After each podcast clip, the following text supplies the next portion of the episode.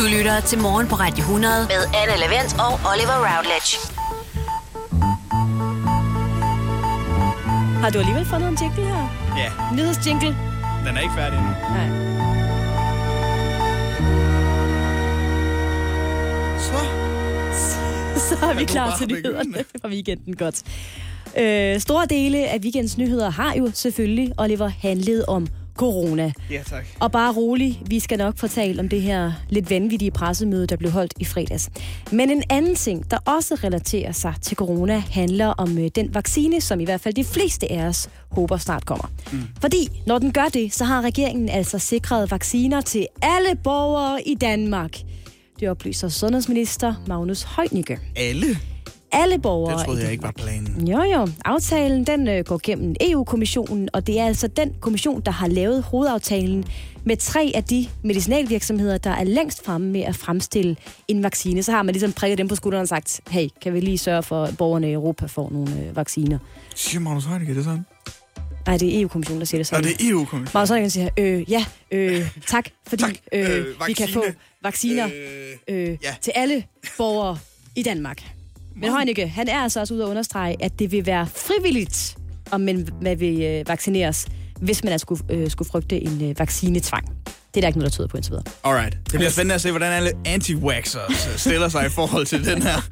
Alle dem, der ikke tror på vacciner, men guderne skal vide, jeg tror, at de gerne vil have en vaccine imod corona. Ja, jeg er faktisk ikke så sikker på den der, men det må vi se. Nå, udover corona har sexisme-debatten også fyldt lidt den her weekend. Ikke mindst fordi den nu afgåede overborgmester i København, Frank Jensen? Yes, har været ude og beklage sig over den mediedækning, han fik, da hans sag øh, blussede op igen sidste weekend. Ja.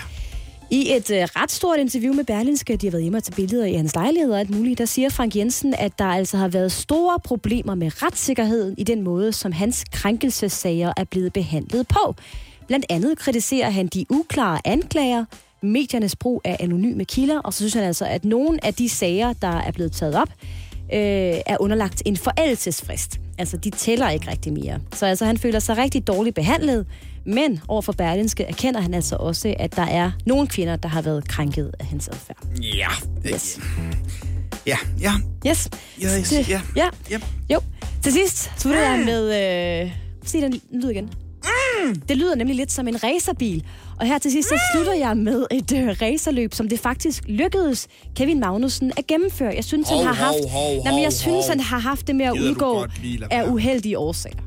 Ja, men nu vil han godt lige have det sidste af sine bonusser med, inden han skal forlade Haas. Og i går, der fik han altså en 17. plads i Formel 1 Grand Prix i Portugal. Stærkt. Og han kunne godt have fået en bedre øh, placering, men det var simpelthen hans dæk, den var galt med. Fordi de satsede på øh, hans team, som hedder Haas, mm-hmm. i stedet for øh, at køre på soft eller medium dæk, som Ja, tak. de andre hold gjorde, så var Magnusens bil altså udstyret med det, der hedder hard dæk. Altså de hårde dæk, ikke? Jo, det er rigtigt, Dan. Det hjalp Godt ikke. oversat. Det, tak skal det hjalp ikke synderligt meget, fordi han endte altså kun som en 17. plads. Men han startede faktisk længere ned i feltet, så det var, det var bedre, end, end da han startede.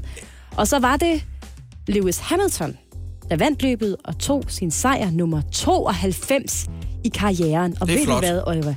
Det er ikke bare flot. Det gør ham også til den mest vindende racerkører nogensinde. Hvad? Har han flere end Schumi? Yes. Det er Michael Schumacher. Hvem er det? Nå, okay. Jeg kalder ham bare for Schumi. Han Ja. har flere end uh, Michael Schumacher nu. Der, er en, ja, der står i hvert fald i den her artikel, at han er den mest vindende nogensinde. Så jeg går ud fra, at han har flere Jamen, det er også rigtigt Schumacher han har vundet 91, og nu har Lewis Hamilton vundet 92. Du stod bare tilbage og holdt din viden Ja, og tænkte, det jeg kan jeg få indet på dit vand? Ja, men jeg ville bare have dig til at sige det, så du fremstod som værende den vidende og den kloge, men ja, det havde du så ikke lige styr på. Men jeg havde styr på det med harddæk. Ja, det- og det var rigtig godt. Ja. Ved du hvad, uh, tak for uh, weekendens, uh, weekendens nyheder. Weekendendendens Det kan være, at det er sådan, din jingle bliver. Ja, det kan godt være. Anne Lavend med weekendens nyheder. Det lyder lidt som en bil, der ikke kan starte.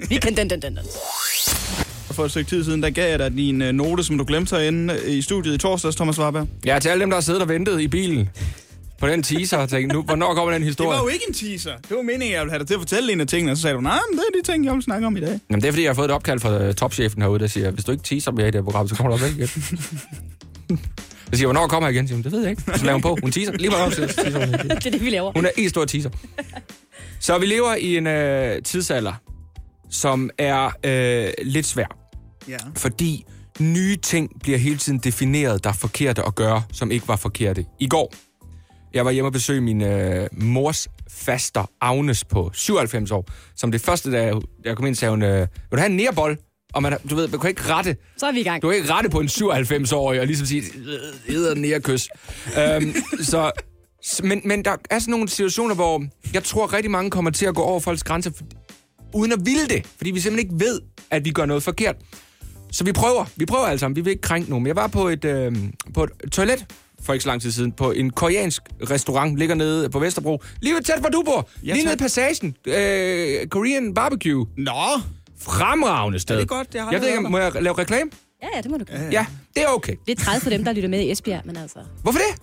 Hvor, hvor, hvor skal de ellers tage hen i de her Ja, dage? jamen, det er også Tag nu til København. Ja. Yes. Oplev noget. Det tager et Nå.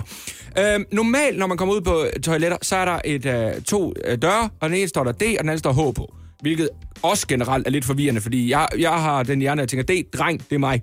Men det er det ikke. Men så er der kommet sådan en ting, man vil gerne være lidt sjov. Man vil gerne sætte forskellige ting på, i stedet for, at der står herre og damer. For ligesom at sige, se, vi er edgy. Ja. Og, og det stiller os i nogle forbandede situationer. Jeg var på et tidspunkt sted, hvor der var en hund og en kat. Hvor man sådan ligesom... Så skal, Hvad, hvad er jeg? hvad er jeg egentlig? Ja, okay. Også fordi man, man, ved, man ved godt, hvad man er. Hvad, om man er en hund eller en kat. Man er men, hund. men selvfølgelig er man en hund. Ja. Men, men det er også, der er et eller andet, der er forkert i det. Jamen, jeg har, jeg har selv taget mig selv i at skulle tænke over, hvad for et toilet, jeg skal gå ind Ja. på. Det er skide irriterende. Men det, der så skete her, som er det vildeste, jeg nogensinde har prøvet, det er, øh, på den her, der var et billede på hver. Det ene var et billede af en afrikansk mand. Det andet var et billede af en asiatisk mand. Så står man der skal man til at og tænker, det er jo, det er jo sådan set min racisme, der skal bestemme, Hvem hvor jeg skal tisse. Men, og det skræmmende er, vi ved alle sammen godt lige nu, hvem der har været. Gør vi ikke det? Jo. Jo. Ja. Ja, Jeg er den afrika- Selvfølgelig er den afrikansk, ja, det kan man nemlig. Ja. fordi de, de har større penis.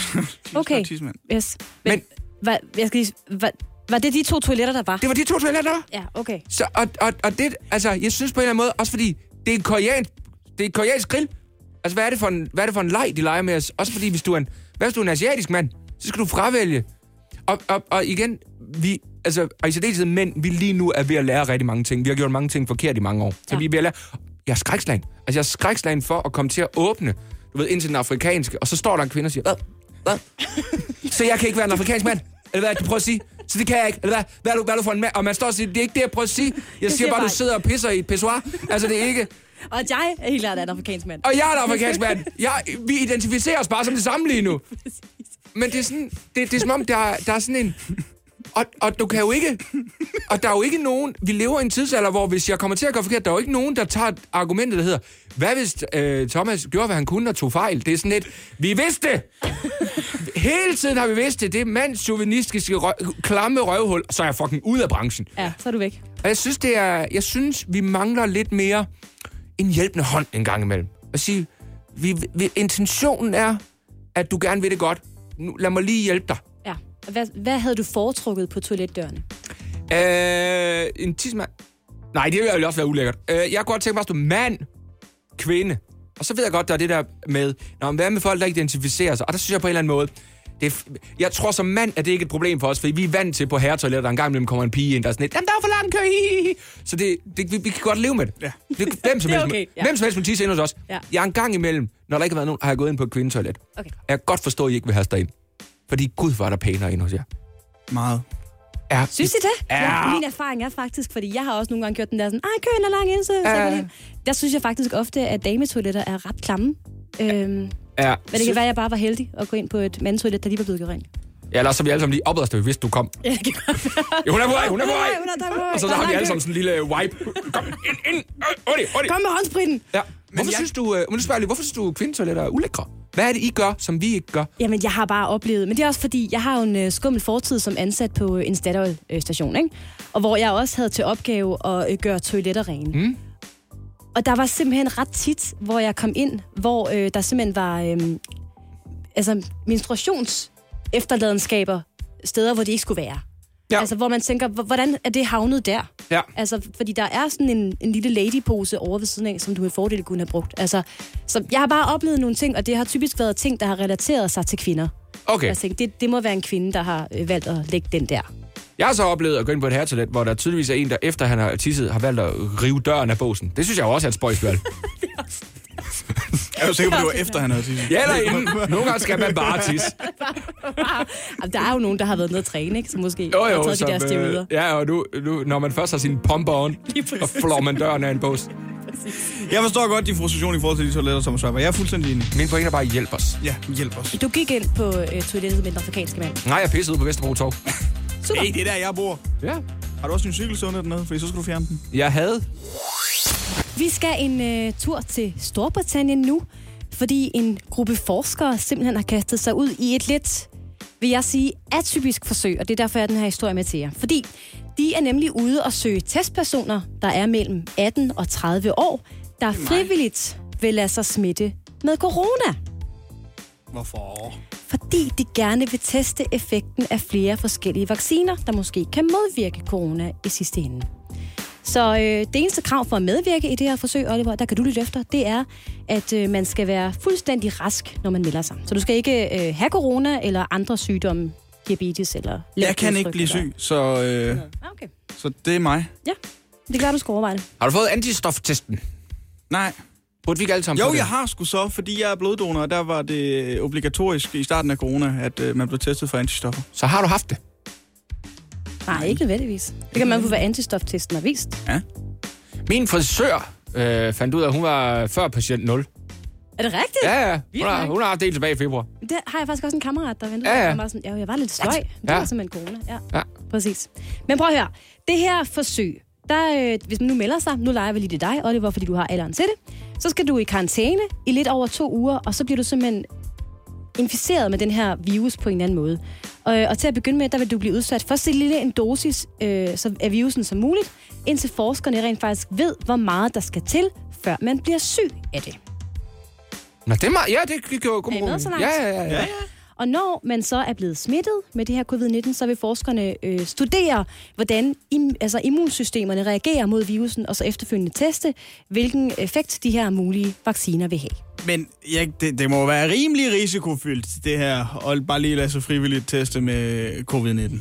Jo, øh, jeg kan også sige så meget, at det her øh, forsøg bliver ret hæftigt diskuteret blandt forskere, altså om man overhovedet skal udføre det, fordi mange mener ikke, det er forsvarligt at udsætte ellers raske mennesker for en virus, som vi jo ikke har nogen kur mod endnu, øh, og flere, især unge, altså der har haft virus, har jo oplevet senfølger. Altså, man ved jo ikke rigtigt, hvordan de her unge mennesker vil reagere, selvom man selvfølgelig følger dem og, øh, og gør det under øh, kontrollerede forhold, og, øh, og smitter dem med så lidt virus som overhovedet muligt. Altså i min bog, så snakker du jo lidt om også at lukke Roskilde Festival. Altså det er jo lidt det samme, hvor man siger, det er utroligt mange unge mennesker, og der er nogle lukkede, kontrollerede forhold, men hold kæft, der mangler senfølger, ikke? altså, ja. så hvis vi, også, altså, hvis vi ikke må gøre noget som helst med mennesker uden senfølger, så kan vi jo ikke, så kan vi ikke gøre noget som helst. Men det er jo bare, fordi man plejer at gøre det omvendt. Altså, øh, man vaccinerer først, og så ser man, om testpersoner ligesom altså, reagerer ordentligt, og om det virker mod den sygdom, man bliver vaccineret mod. Her gør man det jo omvendt. Altså, man, man smitter folk, og så ser man, om vaccinerne virker. Ikke? Så det er noget helt nyt inden for forskningsverdenen. Men er der sådan en, en eller anden form for etisk komité i England, der skal ind og se på, hvad de egentlig synes om øh, det her forslag? Ja, yeah, det er der. Den her forskergruppe afventer nemlig en endelig godkendelse af forsøget fra en, som du siger, Oliver, øh, uafhængig etisk øh, komité. Men til gengæld så mener forskerne også, at det her forsøg er nødvendigt, fordi at øh, pandemien jo selvfølgelig har øh, kæmpe store konsekvenser over hele verden. Og så øh, kunne det måske være på tide at tage en ny metode i brug, er argumentet. Ikke? Men de skal lige have en godkendelse først. Smid nogle folk. Det er min holdning. Var det, det, kan godt være, var det kan godt være, det er mine tyske aner, der er lidt mere laissez-faire omkring, hvad vi bruger mennesker til. Men lad os da få smittet nogle unge mennesker og se, hvad vi kan gøre. Jo, men der skal, jo, jo, hvis- altså hvis jeg skal frivilligt melde mig til det her, så skal der også være en form for guldrød ved det. Men kan man ikke, undskyld, kan man ikke finde de der, er det ikke, bliver ikke snakket om de der underground-fester nede i Fældeparken? er det ikke bare at gå ned med en lommelygte og sige, dig, dig, dig? ja. Du er da jo tydeligvis ikke noget imod det. Jo, Så er dem, der er absolut mest bonget op på et eller andet ecstasy, de har fundet i lommen på deres øh, ekskæreste. Altså, Og der er jo faktisk en guldråd ved det her, fordi man får, hvis man øh, bliver udvalgt som testperson, øh, 30.000 kroner om måneden for at være med i det her øh, forsøg. solgt. Og det er Jeg er jo, klar. Er Altså, du og- sindssyg, jeg er altså, klar. og det er jo en ret kan man sige, offensiv måde at vise samfundssind på. Altså, så tager man virkelig en forholdet, ikke? Altså, jeg... Øh, min mor er englænder, og min far er halv englænder. Så der burde være nok englænder i mig til, at jeg godt kunne melde mig og sige, jamen, jeg gør mig hurtigt til statsborger, så er jeg klar. 30.000? Skat? 30.000? Men skal man betale skat? Ja, det skal man selvfølgelig. Men engelsk men engelsk skat, ja. Jeg ja, tror ja, ikke, at det er, sådan, det er ikke helt på niveau med Danmark. Oliver, hvad laver du her? Jamen, jeg ved det heller Kom ikke. det og smidt. snart afsted, ja. Jamen, så ses vi, Oliver. Ja, Jeg, jeg venter lige til vi er færdige med at Okay, ja. Så tager vi den derefter.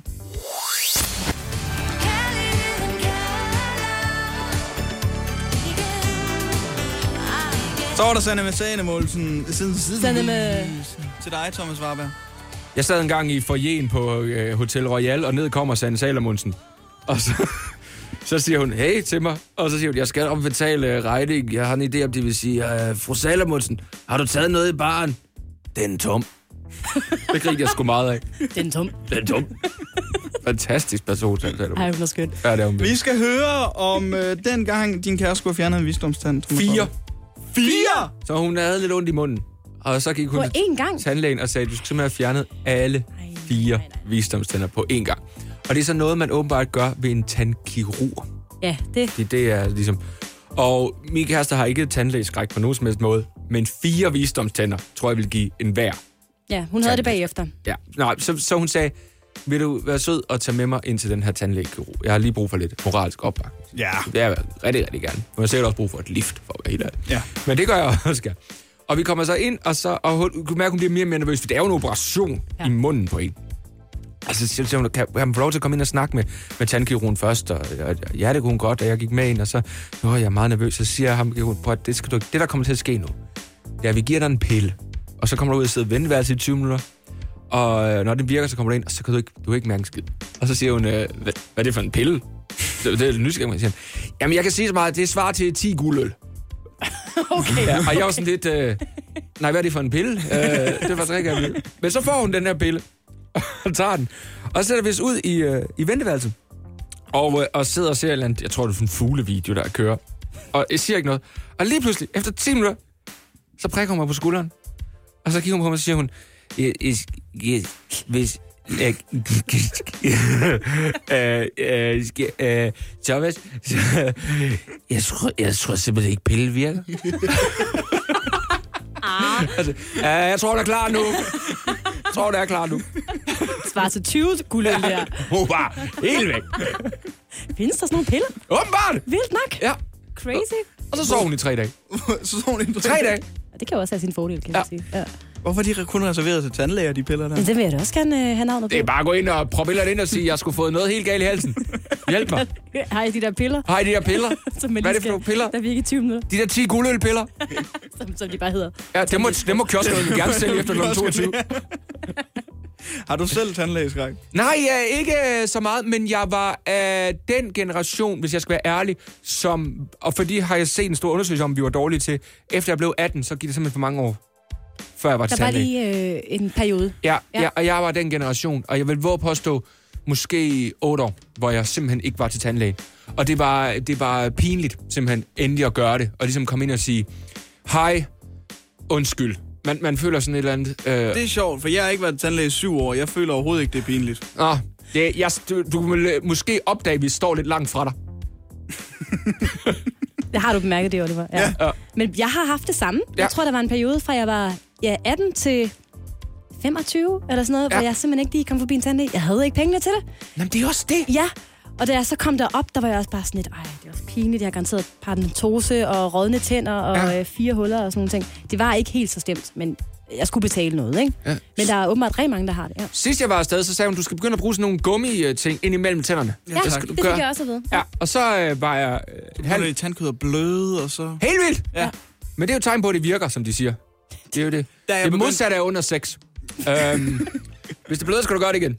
Og men, nå, men så, øh, så kom jeg tilbage et halvt år senere, og så siger hun, øh, sidst øh, jeg, sag, du var her, så sagde jeg, at du skulle bruge de her gummiting. Og det har du sikkert ikke gjort. Så siger, jeg, jo, jeg har. Hun troede ikke på mig, inden hun havde kigget i munden.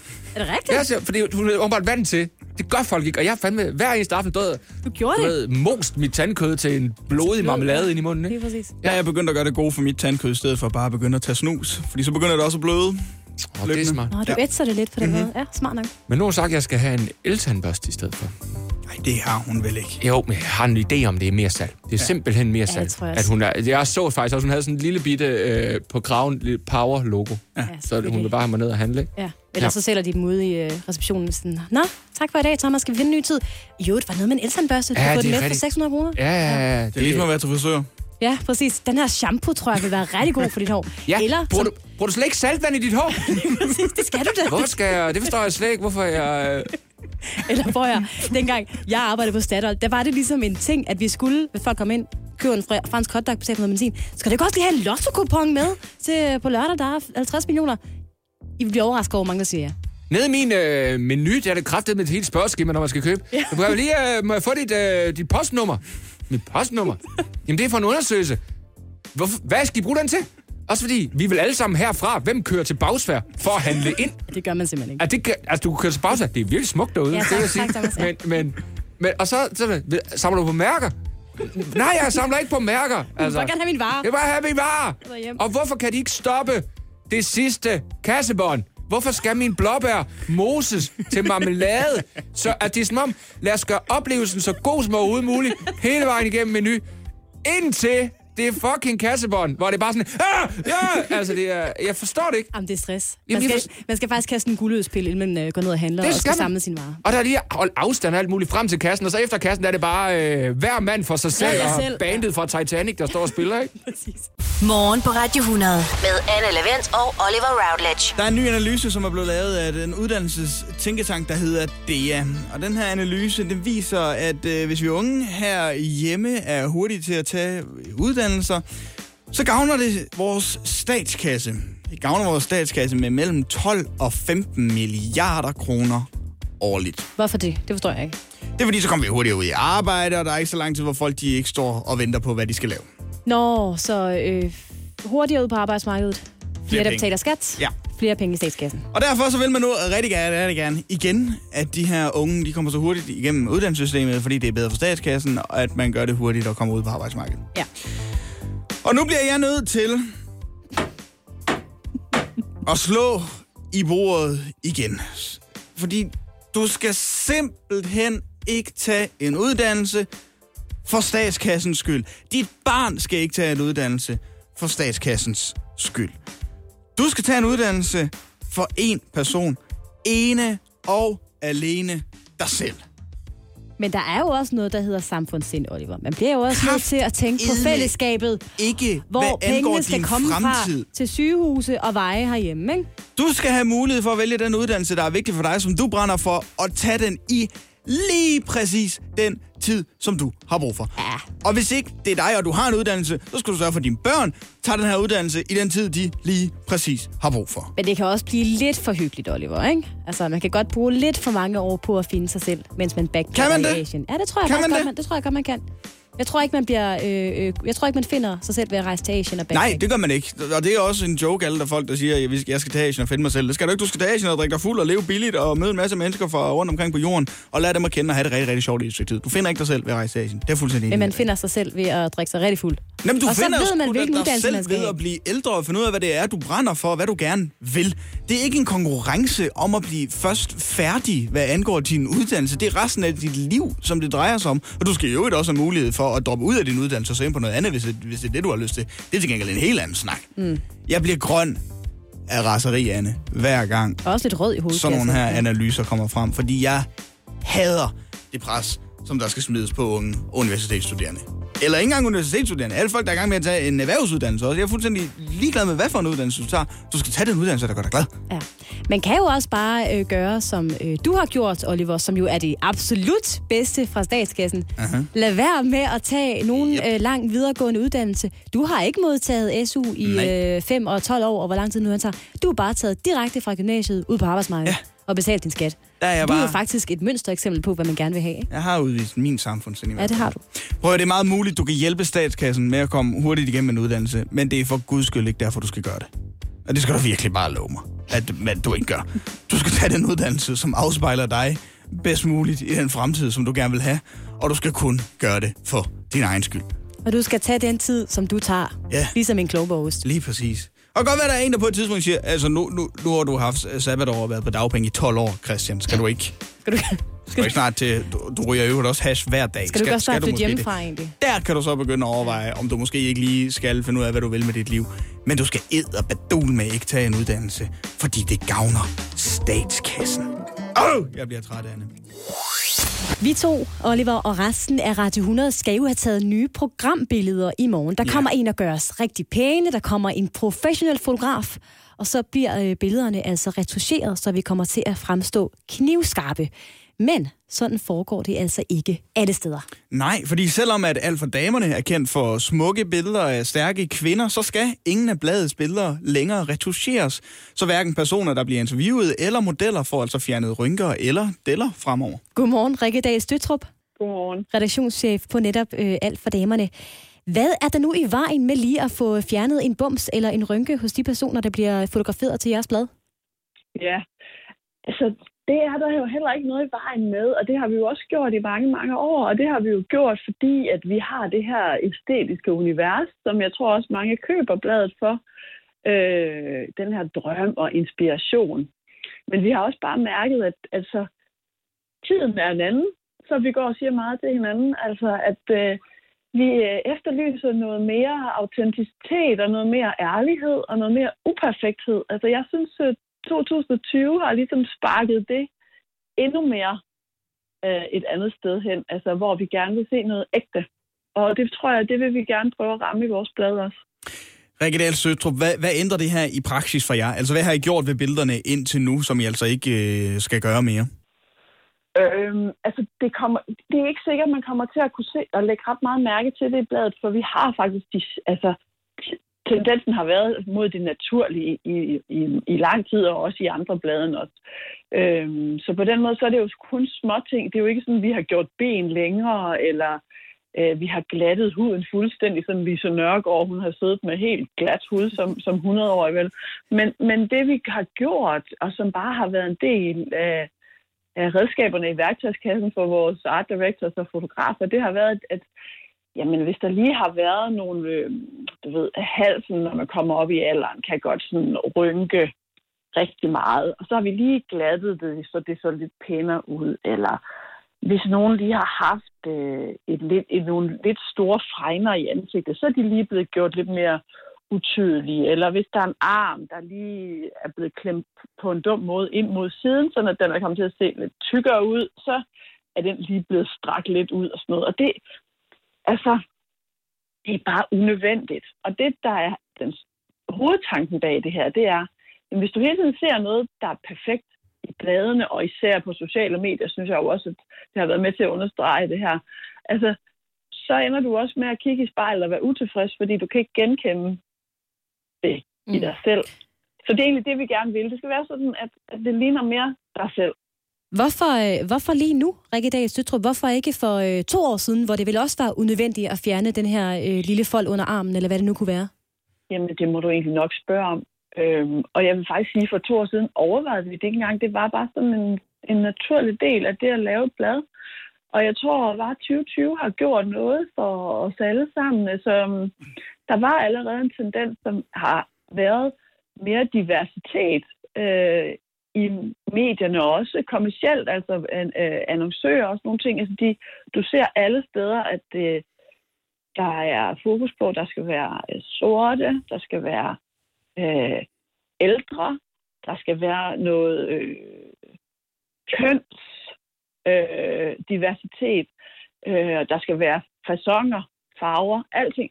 Og det, det er ligesom det, den har vi jo også været med på og virkelig prøvet at gøre en indsats for. Og det her, synes jeg, ligger i, i naturlig forlængelse, nemlig det her med, at alle typer mennesker skal kunne spejle sig selv, og at, at nobody loves perfect, den der helt, det der helt klassiske skønhedsideal mm. med en, en lyshåret ung model på forsiden, det begynder, det virker lidt gammeldags. Men Rikke Dahl Søtrup, jeg kan ikke lade være med at tænke, hvad nu hvis øh, i anledning af sin 81 års fødselsdag næste år, dronningen siger, hun kunne faktisk godt tænke sig at være på forsiden af jeres blad, men hun kunne måske også godt lige tænke sig at blive retuscheret en lille smule. Kommer den her regel også til at gælde for hende, for eksempel? Ja, det gør den. Men det, der er, det sjove er jo faktisk, at sådan en som dronningen vil jo aldrig bede om at blive reduceret. De helt store navne, som i forvejen er forgangskvinder og rollemodeller, og som har mod, og som i forvejen går i front på mange punkter, de har ikke noget issue med det her. Fordi det er klart, det har været en overvejelse for os. Mm. Øh, om der nu var nogen, der ikke ville være med. Men så skal de jo ikke være med, for så er de jo ikke rollemodeller og for- foregangskvinder. Ja, og så må øh, selv dronning Margrethe altså take it og leave it, hvis hun har lyst ja. til øh, ikke at være på forsiden eller være det. Rikke Dahl Støtrup, du er redaktionschef på Alt for Damerne. Tusind tak for din tid her i Morgen på Radio 100. Selv tak. Smittetallet er jo rigtig højt i de her dage, når det kommer til corona, Oliver. I går kom der øh, nogle tal, der viste, at over 1000 personer var konstateret smittet med corona i løbet af det seneste døgn. Og det var så lidt mere end et døgn. Det var cirka øh, 28 timer. 28 timer. Ja, af nogle tekniske problemer med at opgøre det for døgnet. Ikke? Øh, derfor bliver der selvfølgelig også holdt en del pressemøder for tiden. Og i går var ingen undtagelse. God aften og velkommen til pressebrief her i Ægtes Pakhus. Og jeg hedder Søren Brostom og er direktør for Sundhedsstyrelsen. Og med mig her har jeg Annette Lykke Petri, som er direktør for Styrelsen for Patientsikkerhed. Torgild Fode, som er rigspolitichef. Og Kåre Mølbak, som er faglig direktør i Statens Serum Institut. Jeg meget godt lide, at han stadigvæk føler, at han er nødsaget til at forklare, hvem han er, Søren Brostrøm, så man ikke alle ved det. Præcis, men det var altså myndighederne, der havde indkaldt til det her øh, pressebrief i går. Og det var der egentlig ikke nogen sådan specifik anledning til. Vi kommer ikke til at komme med nogle nye udmeldinger på den her pressekonference, så det er en kort status om situationen, og så vil vi selvfølgelig meget gerne besvare jeres spørgsmål. Ja, og det er jo faktisk en fin ting, det her med, at myndighederne stiller sig til rådighed for ligesom at svare på nogle af de mange spørgsmål, der jo selvfølgelig opstår i kølvandet på de her mange nye restriktioner, mm. der bliver indført, øh, indført i løbet af den her uge. Og noget af det, der bliver indført fra på torsdag, er krav om mundbind flere steder. Faktisk stort set alle offentlige steder, hvor man står op. Det vil sige lidt ligesom restauranter, så hvis du for eksempel sidder og modtager undervisning i gymnasiet, så er det fint, at du tager mundbindet af. Og øh, vi havde jo en afstemning om netop mundbind i sidste uge på vores Facebook-profil, Oliver. Det er rigtigt, ja. Vi spurgte specifikt, synes du, det er en god idé at indføre mundbindskrav i supermarkederne? Mm-hmm. Og der var faktisk rigtig, rigtig mange, der synes det var en super dårlig idé. Altså, Jamen, ja, det er rigtigt. der er utrolig stor Der var en skepsis. overvægt af folk, der stemte på, at ja, jeg synes, det skal være et krav, men det var et meget smalt øh, overtag. Ja, og til gengæld øh, langt de fleste kommentarer, vi fik derinde, altså var, øh, var rigtig mange skeptiske over for Mm. det her. Så derfor brugte Søren Brostrøm, jeg tror jo personligt, han har været inde på vores Facebook-side, lige at kigge det her kommentarspor igennem og se, hov, hvad Ikke rører sig blandt Radio utænkeligt. 100's lyttere, fordi det er øh, repræsentativt for befolkningen. Så derfor brugte han ret lang tid af pressemødet i går på at forklare, hvorfor det er en god idé at indføre det her mundbindskrav flere steder. Der har været sådan lidt over weekenden spørgsmål omkring, om vi nu har dokumentation for øh, vores udvidede brug af mundbind. Øh, og der vil jeg svare, ligesom jeg også gjorde i fredags, at ja, det har vi. Det er ikke symbolpolitik, så vil vi ikke anbefale som sundhedsmyndigheder. Vi har dokumentation for, at brug af mundbind i det offentlige rum øh, har en supplerende effekt i forhold til, at vi får noget yderligere øh, forebyggelse af smitte. Ja, så det her mundbind er altså et godt supplement til de andre gode coronaråd, som vi jo kender, Oliver. Det er håndhygiejne små forsamlinger, afstand, sådan nogle ting. Lige præcis. Og det var også det, Søren Brostrøm øh, understregede i går. Han sagde dog så også, at der altså stadigvæk pågår undersøgelser om mundbind, der skal klarlægge sådan den egentlige og specifikke effekt. Dokumentationen er der. Dokumentationen er ikke perfekt. Vi mangler stadigvæk øh, mere dokumentation for mundbind, men vi har alt rigeligt til, at vi kan øh, anbefale det. Ja, de har så. Ja, og det er der ingen grund til at sætte spørgsmål til. Nej. Og øh, Søren Brostrøm, som vi jo efterhånden har set på utallige pressemøder, er jo normalt ikke øh, en mand, der er i sin følelsesvold, Oliver. Nej. Han plejer at være meget stille og rolig, afdæmpet. Han lader ikke øh, temperamentet løbe af med sig. Normalt. For i går, der havde han faktisk en lille opsang. Jeg tror ikke, at Søren Brostrøm kan blive meget vredere, end det han var i går øh, på pressemødet. Fordi han er ved at være lidt træt af alle dem, der bliver ved med at opponere mod det her mundbindsbrug. Det er klart, at vi ved godt, at vi generer folk med at gå med mundbind og nogle detaljhandlinger osv., men så er det altså heller ikke værre. Så proportionaliteten i forhold til, at vi nu skal til at, at bære mundbind i flere situationer, den står altså mål med det ekstra smitteforebyggelse, vi får. Ja, så er det vist heller ikke værre, var? Godt lide det her fra Søren Brostrøm. Ja, ikke også? Jo, jeg synes, det er godt. Der tror jeg lige, han banker i bordet og siger, nu tager jeg det mundbind på. Hvad er det heller ikke? Lige præcis. Det er altså nye restriktioner, mange af dem fra i går, og en del af dem er først fra på torsdag. Husk at overholde dem. Det håber vi, du vil. Hjælp en, du holder af med at tage det første skridt til bedre hørelse. Få et gratis og uforpligtende hørebesøg af Audionovas mobile hørecenter. Så klarer vi det hele ved første besøg, tryk dig nemt i eget hjem. Bestil et gratis hørebesøg på audionova.dk eller ring 70 60 66 66. I Jysk sparer du lige nu helt op til 50% på havemøbler og andet til haven. Du hører det rigtigt. Helt op til 50%. Bliv klar til at nyde sommeren med vores store og flotte udvalg af alt til haven. Jysk. Et godt tilbud. Godmorgen. Det her er Radio 100 med Anne Lavendt og Oliver Routledge. Ja, og vi skal en uh, tur til Christiansborg, Oliver. Fordi selvom Folketingets partier har forhandlet om hjælpepakker til erhvervslivet og kulturlivet, øh, og i øvrigt også forhandlet om øh, udbetalingen af de sidste to ugers indefrosne feriepenge hele weekenden, mandag og i går, så lykkedes det altså først i går aftes at blive enige om en samlet aftale. Nå, så man er blevet enige. De er rent faktisk blevet enige om en forlængelse og en fornyelse af hjælpepakkerne til erhvervs- og kulturlivet på grund af de coronarestriktioner, der jo stadigvæk præger hverdagen. Der er et spørgsmål, fordi du fortalte samtidig også i går, at Dansk Folkeparti og Liberal Alliance havde forladt forhandlingerne. Fik de lov til at komme ind igen og forhandle med? Nej, de. Nå. er ikke med i den samlede aftale. Det er til gengæld regeringen selvfølgelig, så er det Venstre, de radikale, SF, konservative og enhedslisten. Okay, hvad er indholdet så af den her aftale, som de har forhandlet på plads? En ny hjælpepakke. Øh, den indeholder rigtig mange ting.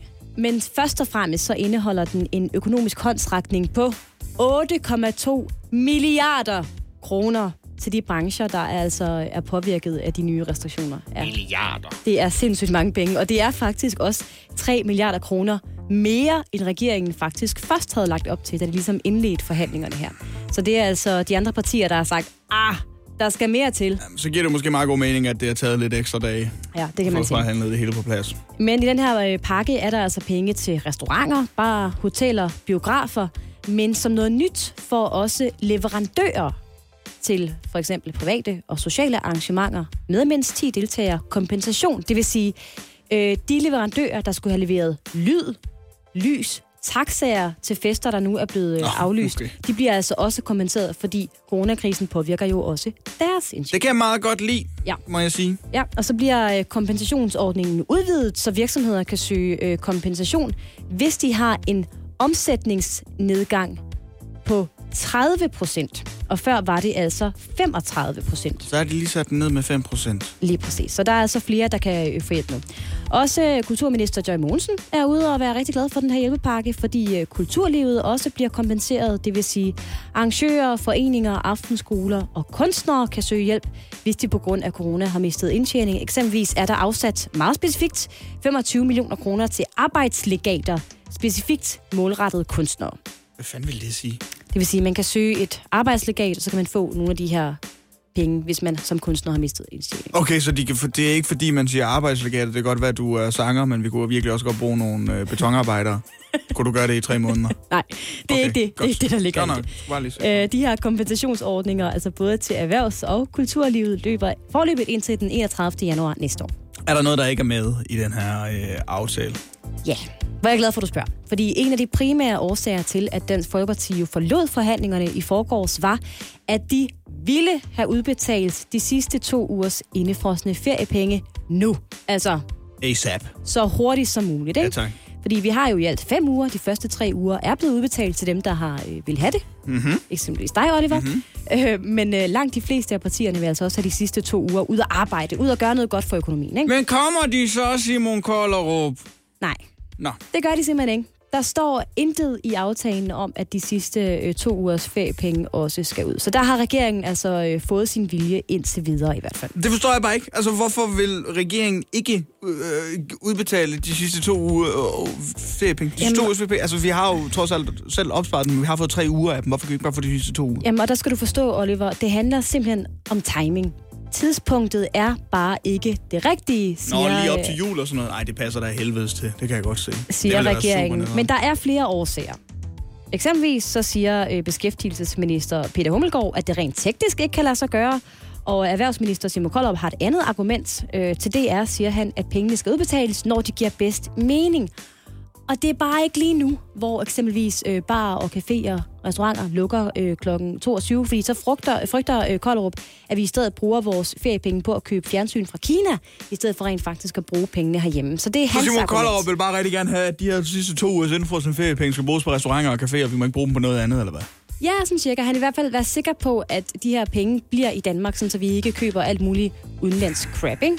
Øh, og hans argument er, at det kommer vi til at gøre lige nu, hvor eksempelvis caféer og restauranter er lukket. Det vil sige, vi, det er nok ikke nu, man vælger at holde en kæmpe øh, fødselsdagsfest og bruge sine penge på det. Nej, men det kunne godt være nu, hvor du inviterede din kæreste med på et forlænget weekendophold et eller andet sted hen.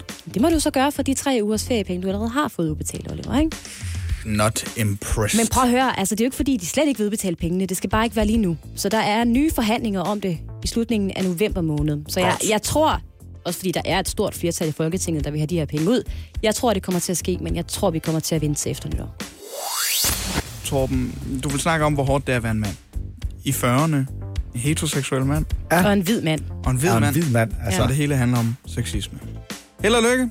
Jamen, øh, det, det, det, jeg er da helt med på, at øh, det nok ikke er den gængse holdning. Jeg synes bare, at der er noget sjovt i, at, her, altså, at alle folk siger, vi har været så, vi har været så mega privilegeret og sådan noget, øh, og i overviser. Men det har, altså, jeg har jo ikke nyt godt af det. Jeg har jo ikke været med til at undertrykke kvinder, dengang de havde stemmeret og alt sådan noget. Og så lige pludselig så kommer jeg op, og nu er, der, nu er der ingen, der vil høre på mig længere. Jeg må ikke stille spørgsmålstegn ved noget, altså, i, i, i den aktuelle debat, og det må jeg da indrømme, det synes jeg er lidt irriterende. Men det, det er sødt, at du rækker hånden op. Ja, det må du her. Hvad vil du gerne stille spørgsmålstegn ved, Torben? Nå, men øh, så kan I, så lad mig sige øh, Sofie Lindestal eksempelvis. Altså, det er sådan noget, som jeg ikke har kunnet... Øh, altså, hvor folk de bare bliver rasende. Der var der elementer af den tale, som jeg synes var pissegodt, og det var da tydeligvis vigtigt, og det har startet en hel øh, bølge af, alt muligt. Altså, afslutningen. Det der med, at hun afviste at give et blowjob til en ældre mand, det er da pisse vigtigt at kunne sige fra over for det. Men jeg synes også, der var delt den tale, der var det pureste vås. Og det må man jo åbenbart ikke sige som mand. Altså, jeg synes, at det var vildt fjollet, hun stod og sagde, sagde altså, hele den der del af talen, der bare var en lønforhandling. Jeg kan ikke være den eneste, der synes, det var mærkeligt. Hun bare stod og sagde, jeg kunne ikke engang få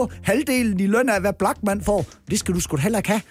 Der er sgu da ikke nogen, der er en halv Blackman hver i X-Factor sammenhæng. Hvad fanden snakker du om? Det har sgu ikke noget med køn at gøre. Det er jo et Blackman kan ikke undværes i det program. Jeg vil hellere undvære deltagerne, og så bare se Blackman sidde og, og være sur på kageopskrifter. Det er jo fuldstændig ligegyldigt. Han står og siger, mm, jeg, jeg, jeg får mindre i løn end mine mandlige kolleger lige nu. Hvem er det, hun sammenligner sig med der? Altså, den, der har været vært flest gange på det program, det skulle sgu da Nikolaj Likås. Selvfølgelig får du mindre i løn Nikolaj Likås. For helvede, han er jo sindssygt talentfuld. Altså undskyld, jeg siger det. Han havde vundet en robot og en Bodil. Dengang Sofie Linde, hun var to år gammel. Altså, han har lavet i Kina spiser de hunde og Hollywood-film. Hun har lavet Ramachan. Det er sgu da ikke nødvendigvis noget med køn at gøre. Så synes jeg bare, det er da fint nok. Hvorfor må man ikke stille spørgsmålstegn ved det? Altså, jeg vil næsten våge den påstand, at de fleste heteroseksuelle mænd her i Danmark vil hellere have et blowjob af Nikolaj Likås, bare for at se, hvor talentfuld han er til det, fordi han er så pisse dygtig til alt andet. Ja. Det var det godt tidspunkt, jeg tog en kaffe i munden Jeg tog lige en slurk kaffe i det sekund. nu. Man skal ikke give mig en åben mikrofon, altså det er det, jeg lever af. Jeg siger det bare. Hvem har inviteret ham ind, Oliver? Nå, men prøv at hvis I lægger mærke til det, hvis man når man først, nu ved jeg godt, at feminister siger sådan noget, hvis du først har taget the red pill, så kan du ikke komme ud af det der, så ser du bare det der undertrykkende noget. Men når, hvis du først har set dig sur på det her som mand, så bliver man faktisk sur over det, fordi hvis du lægger mærke til det i tv-serier og sådan noget, det, det er også begyndt en tendens til, og jeg synes, det er pissefedt, det der med, at man er begyndt at tage højde for minoritetsgrupperne. Og jeg kunne slet ikke få armene ned første gang i The Wire, da der lige pludselig var en bøssegangster, Omar, der, der bare var pisse cool og sådan noget. Og, og der nu er, er, er, er, altså er stærke kvinder i, øh, i detektivserier og sådan noget. Men jeg synes, det er lidt irriterende, at, der, at det, det, altid, altid skal manden være skurk. Altså, nu eksempelvis øh, var jeg inde og se øh, genindspillingen af Little Women, som jeg synes er en, en, en, en pissegod øh, film, som, selvom den måske ikke lige henvender sig til mit publikum, som mm. handler om, øh, om, øh, om sådan en kvindelig forfatter og hendes kamp for at få, få sine bøger ud. Og jeg havde set den tidligere indspilning, som ligger 15 år tilbage, med, med Winona Ryder og Christian Bale og sådan noget. Og det, der så primært var lavet om i den her, øh, det var simpelthen, at øh, den mandlige redaktør, som ender med at udgive bøgerne, han var, han var skrevet om til at være en skurk også, som ikke ville udsende hendes bøger. Og og det er en autentisk film, det her. Men det har jo på et tidspunkt sættet en redaktør på et tidspunkt, hvor ingen ville udgive en kvindelig forfatter. Og så har han simpelthen taget sammen til at sige, jeg synes, vi skal udgive hende her selvom hun er kvinde. Men nu har de fandme skrevet om i selve historien, så det der sker, det er, at han tager det der manus og smider i skraldespanden, og så finder hans døtre det tilfældigvis og begynder at læse det og siger, vi vil vide, hvad der sker med The Little Women, og så, og så siger han, okay, måske har det noget alligevel. Så historisk set en mand, der virkelig ikke var et pikhoved, nu skrevet om til at være et pikhoved, fordi at det bare passer bedre ind i historien, at alle heteroseksuelle hvide mænd er pikhoveder nu, og det synes jeg, at det er voldsomt irriterende. Men det er jo ikke alle øh, hvide heteroseksuelle mænd, der er pikhoveder. Skal lad os lige slå det fast. Men er det ikke meget godt, at debatten også bliver rejst? Fordi det er jo, altså, trods alt den øh, hvide midalderne mænd, der har siddet på øh, langt de fleste magtpositioner mm. i det her land, og i øvrigt også i mange andre lande, i rigtig, rigtig mange år. Men det er jeg da også helt med på. Men nu siger du, at debatten bliver rejst, men det kræver jo også, at man må sige noget. Hvis du vidste, hvor ofte man bare får besked på, det, prøv, det der, det ved du ikke noget om, fordi du er mand. Du har aldrig prøvet at undertrykke. Det der, det kan du ikke. Ligesom om, at sund fornuft og logisk argumentation, det må du ikke bruge til noget længere. Fordi, at, altså, jeg har da prøvet at ligesom luften der debat i den der Sofie Linde-tale, og så bliver man jo bare, så bliver man jo bare høvlet ned fra alle vinkler. Og nu, nu kan jeg så sige det her, fordi at der ikke er nogen, der afbryder mig, fordi at jeg står på Landsdækkende Radio og har en mikrofon, men jeg ved da godt, jeg kommer til at bruge resten af dagen på at slette sure beskeder i min inbox på Facebook. Altså. Det gør vi også. Ja. Men øh, jeg, jeg, jeg, altså, jeg, forstår, jeg forstår dig godt langt hen ad vejen, Tom Chris. Men, men, men det er det der med, at man, man tør ikke at sige det. Nej, det tror jeg godt. Ja. Ja, så bliver jeg stenet på vej hjem på min cykel, men det er der så ikke nok at ved. Og derfor har jeg valgt at købe bil i dag, så vi ikke skal følges. Fordi det vil jeg ikke blive ramt af. Torben Chris derimod cykler gennem København om cirka halv samme tid, hvis du er på vej. ham der. Der er specielt én ting, som har frustreret en øh, stor del af befolkningen i visse regioner i landet her det sidste stykke tid, og det er minkfarme, minkavlerne. Ja. Man har været frustreret over regeringens håndtering af minkavlerne og minkfarmen, siden man fandt corona i en minkfarm for efterhånden et par måneder siden. For to uger siden, der så vi videoer på landstækkende øh, nyheder, hvor minkavlere simpelthen de, altså, måtte aflive 10.000 vis af alle de mink, de havde til at rende rundt. Vi har også set minkavlere, der har protesteret mod det her. Jeg så en minkavler på et tidspunkt, der stod meget sødt med et skilt, hvor der stod stop aflivningen af raske mink, hvor jeg havde lyst til at sige, det er jo faktisk det, du lever af normalt også. Det er jo ikke, fordi du altså, afliver syge mink. Ikke? Men han var simpelthen sur over, at de gik ind og- for at aflive hans mink, fordi de her øh, skind kan jo ikke bruges bagefter. Fordi de har jo været øh, inficeret med alt muligt. Ja. Ja. Altså, det er netop det, man er sur over. Så har man fundet covid-19 blandt en del af de her minke, men det store spørgsmål har jo været, hvordan? Hvordan er der kommet smitte ind på de her minkfarme? Og det er der simpelthen nogle forskere fra Københavns Universitet, der nu har sat sig for at undersøge. Og man har fundet måske et bud på en forklaring. Og nu kigger ja, du på kom, os. Kom glad. Jeg, jeg har ikke hørt det. Altså, jeg har hørt den der med mågefoden der. Det er mågefoden. Er det mågefoden? Det er mågefoden, ja. Ja. ja. Man har nemlig undersøgt fire måger på Københavns Universitet. Man har fundet coronavirus på den enes fod. Ja. Og dermed så byder spørgsmålet sig jo, om smitten måske kan være kommet fra mågerne. Mm. Så ikke nok med, at de skider overalt og larmer, så er det kraftedme også mågerne, der dræber vores mænd. Alfred Hitchcock fik ret, mand. Det var fuglen, der den med at få skovlen under os i den sidste ende, mand. Det var så kommer de bare, de har, de har, de er gået over til en anden form for våben end deres næb, men det var dem. Altså. Men det er sjovt, for det har været lidt af et mysterie, det her med, så ligger Ja, ja, der en så. øh, minkfarm det ene sted, og lige pludselig er der en minkfarm, hvad ved jeg, 20 km væk, som ikke har noget at gøre med den anden minkfarm, hvor der også øh, udbryder smitte, og man tænker, hvordan kan det lade sig gøre? Men... Altså, fordi de her mink, de overfører jo også smitten til menneskene. Men det er jo også sjovt, at det egentlig har været et mysterie, hvis man tænker lidt over det. For det var jo den mulighed, der var. ja. Altså, det var Hvad vel, det, det, var der- vel, det ja, bliver jo nødt til at være nogle flyver rundt? fugle. Altså, det er jo ikke sådan, at minkene tager på besøg hinanden. Altså, der, hey, vi skal, i dag skal vi på udflugt over ved nabominkfarmen. Altså, vi skal have udviklingsstudenter for Henning. Altså, Men er der andre teorier, Oliver? Eller, eller er det ligesom afgjort Anne her? Hvidested Hammer, som er en af forskerne bag det her øh, øh, undersøgelse, hun siger, at der skal foretages yderligere undersøgelser, da forskningen ikke endetydigt viser, at det er måger, der har båret øh, smitten videre. Han Mhm. Men det var fordi, der, der blev trukket sådan et eller andet antal kilometer sådan, uh, direkte ud af røven på et tidspunkt. Der sagde sådan et eller andet 7,8 kilometer, så skal, så skal alle andre minke Ja. ja. aflives eller sådan noget. Ja. Men det er vel, altså, det, bliver det så, den, den, den skal vel så op til en revurdering nu, hvis det er måger eller hvad? Altså, de kan- da flyve længere. Altså, mit forslag er at aflive mågerne i stedet for. Ja, det vil være en god Det ville være konge Ja, idé, det mand. Altså, de larmer af HT, mand. De er også virkelig ulækkere. Men prøv at høre, der er faktisk også sket en anden udvikling i den her øh, sag omkring minkfarmen. Og den skete i går, fordi Foreningen Bæredygtigt Landbrug, de har politianmeldt Fødevarestyrelsen. De har politiet med Fødevarestyrelsen. Yep. Det sker i et forsøg på at komme til bunds i den her mystiske sag om coronasmitten, der har spredt sig på minkfarme, og minkfarme i, specielt i Nordjylland. Og der siger formanden for Bæredygtigt Landbrug, Flemming Fuglede Jørgensen, vi kan nu konstatere op til flere tilfælde, hvor minkfarme er smittet med covid-19 meget kort tid efter, at Fødevarestyrelsen har været ude for at kontrollere besætningen. Så det kan være, det er Fødevarestyrelsen. Det er dem, der det er jo det eneste. med. Ej, hvor, det, hvor ville det være ironisk, ikke? For det er jo kun Fødevarestyrelsen, der kommer fra den ene minkfarm til den næste til den næste. Det er det, hvor er det dumt. Der er mange, mange minkavlere har jo nærmest barrikaderet sig på gården for ikke at få smitten ind. De eneste, der kommer ind, er styrelsens folk, fordi de tiltvinger sig adgang. Ej, hvor ville det være dumt, mand. Ej, det er det Københavns Universitet, de skal tjekke nu. Det er Fødevarestyrelsens fødder, mand. Ej, hvor det er der, dumt. smitten den kommer fra. De er simpelthen blevet øh, politianmeldt nu, Fødevarestyrelsen, De fordi blevet- det jo ikke helt kan udelukkes, at det er deres folk, der øh, smitter mink, Ja, minkfarmen. men jeg mener jo også, at det her med, at de kommer ind, at de, de er de eneste folk, der kommer ind, og de tiltvinger sig adgang, og det er under al kritik, at kontrollanterne ikke fremviser en negativ coronatest, når de så ankommer. Det er sgu da en god pointe. Ja. Det er en meget fin pointe. Det er da Det er det faktisk, ja. Så vi må se, hvad den her politianmeldelse den er ude i. Nu er de altså blevet politianmeldt, og forskere fra Københavns Universitet siger, at det kan være måger. Så enten måger eller folk fra Fødevarestyrelsen. Det er der, vi er nu. Sikkert et mysterium. Jeg tror, der er mange, der håber på, at det er folk fra Fødevarestyrelsen. Faktisk også, ja. Torben Chris, du har en ting på hjerte omkring film. Ja, jeg synes, det bliver noget lort. Nej, helt, øh, helt, helt vildt. Altså, nu, nu vil jeg godt jeg til at ligesom gammel bittermand, ikke?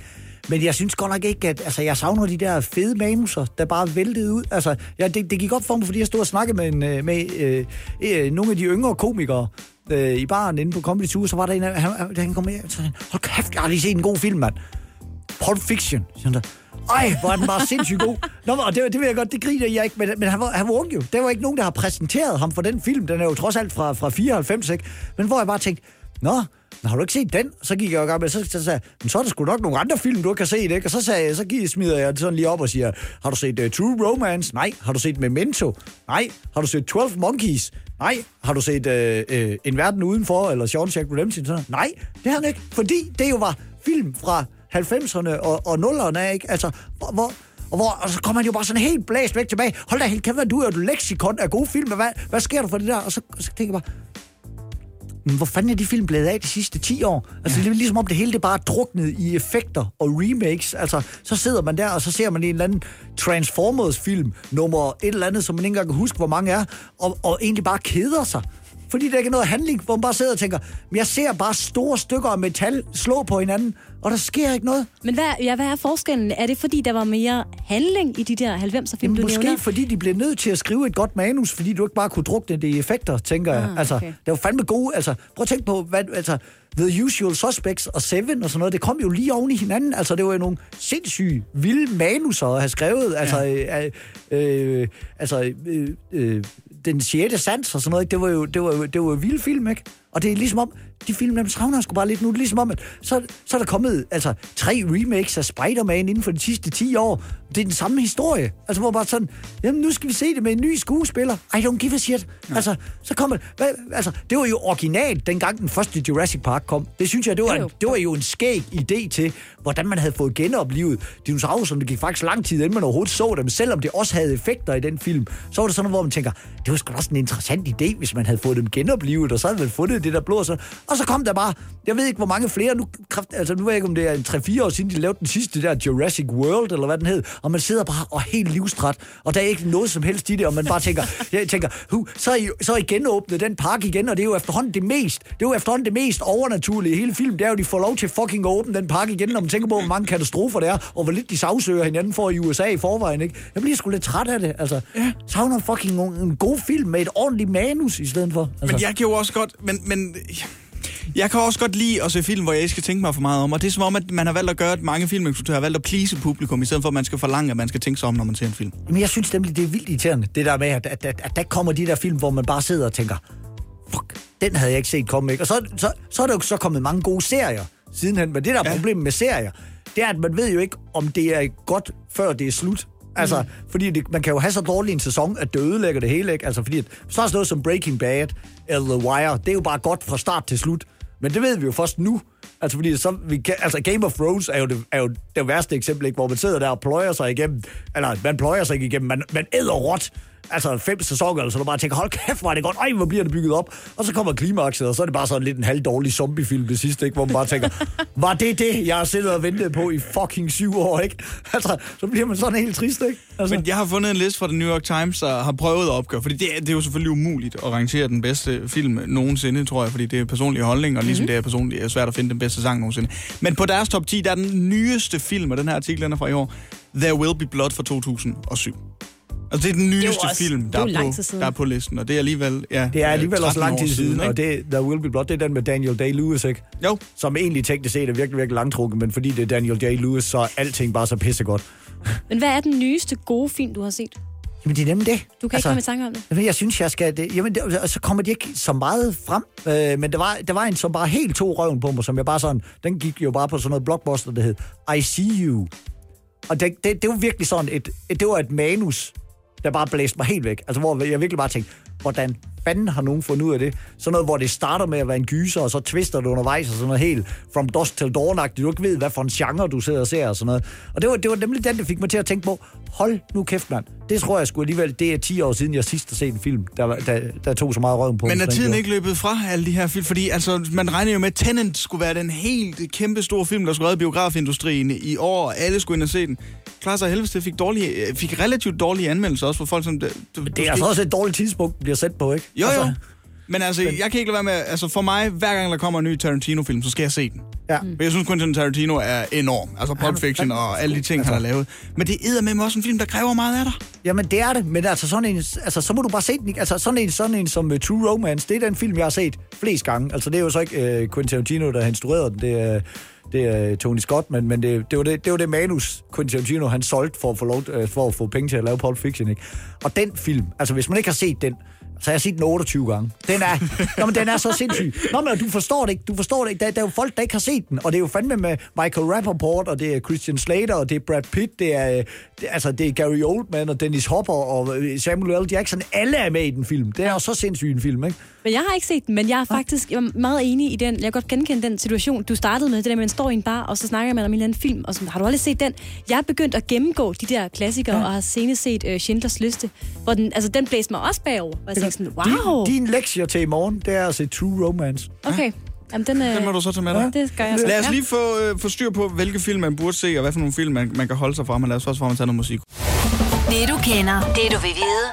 Med Anne Lavendt og Oliver Routledge. Morgen på Radio 100. Oktober er jo så småt ved at blive øh, til november, men det ændrer ikke på, at vi øh, om torsdagen her på Radio 100 altså snakker om film. Ja, og det gør vi jo sammen med vores faste filmanmelder Martin Blikker, fordi torsdag er lige med nye film, og i dag er altså ingen undtagelse. Martin Blikker, godmorgen. Godmorgen. I dag. Undskyld. undskyld. I dag der skal det handle om Borat 2, har jeg bare valgt at kalde den, for den har en anden titel. The Subsequent Movie, eller sådan noget. En opfølger til Sacha Baron Cohens oprindelige film fra øh, 2006. Hvad handler den her nye Borat-film om, Martin Blikker?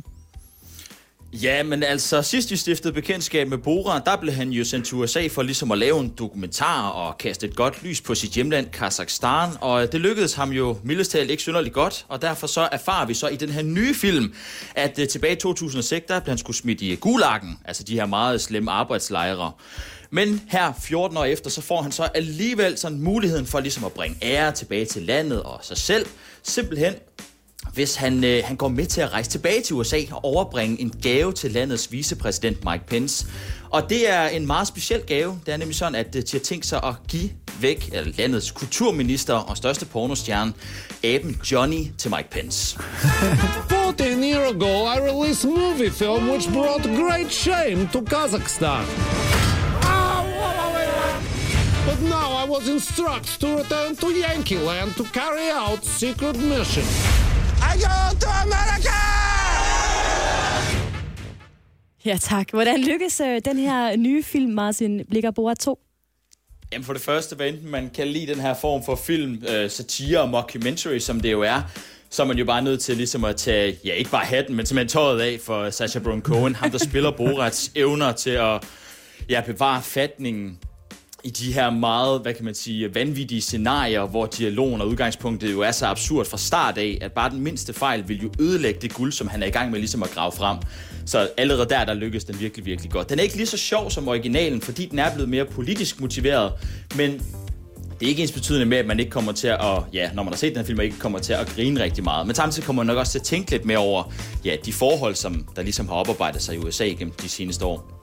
Martin, altså nu, jeg, jeg, det her det kan du ikke nødvendigvis svare på, mindre du henter sådan research lidt bagom, vel? men det er bare, jeg tænker, at lave en tor til noget, der basalt set er skjult kamera, og som har været altså en gigasucces, har man en fornemmelse af, om det er troværdigt? Fordi at jeg bare tænker, det må sgu da, altså, har folk i USA ikke set Borat? Altså, du vil sgu, han ville sgu da ikke kunne komme gående øh, noget sted på gaden i Danmark og gå i gang med at tage pis på folk. Vi vil alle sammen vide, hvem du er. Det er også et af de største problemer i filmen, og det er også noget, de allerede forklarer i starten, at lige så snart han kommer på gaden i USA, så bliver han jo genkendt mm. alle steder, så derfor så er han nødt til at gå undercover, og det vil simpelthen sige, at Sacha Baron Cohen, han er nødt til at spille Borat, men en Borat, der spiller andre karakterer, så det er allerede der, det er jo Okay, på den måde, øh, så det har jeg taget højde for. Er det jo vanvittigt, at han kan spille flere karakterer på den måde.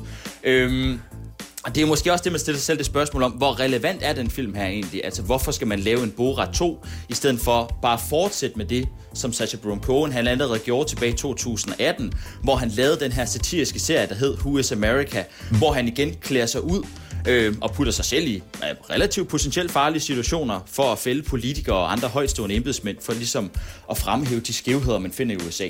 Så, så siger du, det er en pengemaskine. Det var fordi, at Borat var den største succes, og så skulle der komme to. Ja, man kan måske godt pege lidt derhen af, fordi Borat, der, var, altså, der er ingen tvivl om, at det er klart Sacha Baron Cohens allerstørste kreation, og ja, der har nok været nogle penge under bordet. Mm. Men, men samtidig vil jeg så også sige, at, at jeg synes, det lykkedes godt, og det er også vigtigt at sige, at satiren, den har altid været et vigtigt politisk værktøj, hvad enten den bruges til oplysning eller propaganda, og jeg synes bare, at man... Det, det, det er ærgerligt, at vi nærmest kun har Sacha Baron Cohen, der beskæftiger sig med det her, fordi det er jo begrænset, hvor mange gange han kan blive ved med at genbruge de her figurer, som han bruger til det her formål. Martin Blækker, hvem skal se den her øh, film? Jamen, det skal alle, der godt kan lide satire, alle, der godt kan lide Borat, alle, der godt kan lide det, som Sacha Baron Cohen han står for, de skal gå ind og se den film her. Øhm, og man kan se den på Amazon Prime, så det er jo helt klart en opfordring til, at man skal se den her film her. Den er ikke lige så god som etteren, øh, men det skyldes nok i høj grad, at den ikke føles som en Borat-film så langt hen ad vejen, som ja, den første jo sjovt nok gjorde. Modtaget. Vi skal til det vigtigste, Martin Blikker. Vi skal have uddelt nogle øh, stjerner til den her Borat 2-film. Mellem 1 og 6 stjerner. Hvor mange skal den have? Jamen igen, man bliver bare nødt til at tage hatten af for Sacha Baron Cohens evner til ligesom at, at komme i nogle situationer, hvor man simpelthen sidder og tænker, hvordan fanden er han ind der? Og det er sjovt, og det er også nogle gange altså ubehageligt at se på, men på en fed måde. Så øh, vi kommer rimelig højt op. Vi ligger på 4 ud af 6 stjerner. Okay. 4 ud af 6 stjerner til den nye øh, Borat-film, som øh, kan ses på Amazon Prime. Martin Blikker, tak for din anmeldelse, og tak for din tid. Det er mig, der siger tak. Og Torben og Oliver, vi skal tale om en artikel, der skabte rigtig meget debat på de sociale medier i går. Og øh, jeg forstår det faktisk helt udmærket, fordi BT bragte en artikel, hvor de, citat, kunne afsløre, at Sundhedsstyrelsens direktør, ham kender vi godt, han hedder Søren Brostrøm, ikke sprittede af, når han var i fitnesscenter. Åh, oh, ja, tak. nej. Og hvordan kunne BT så dokumentere det?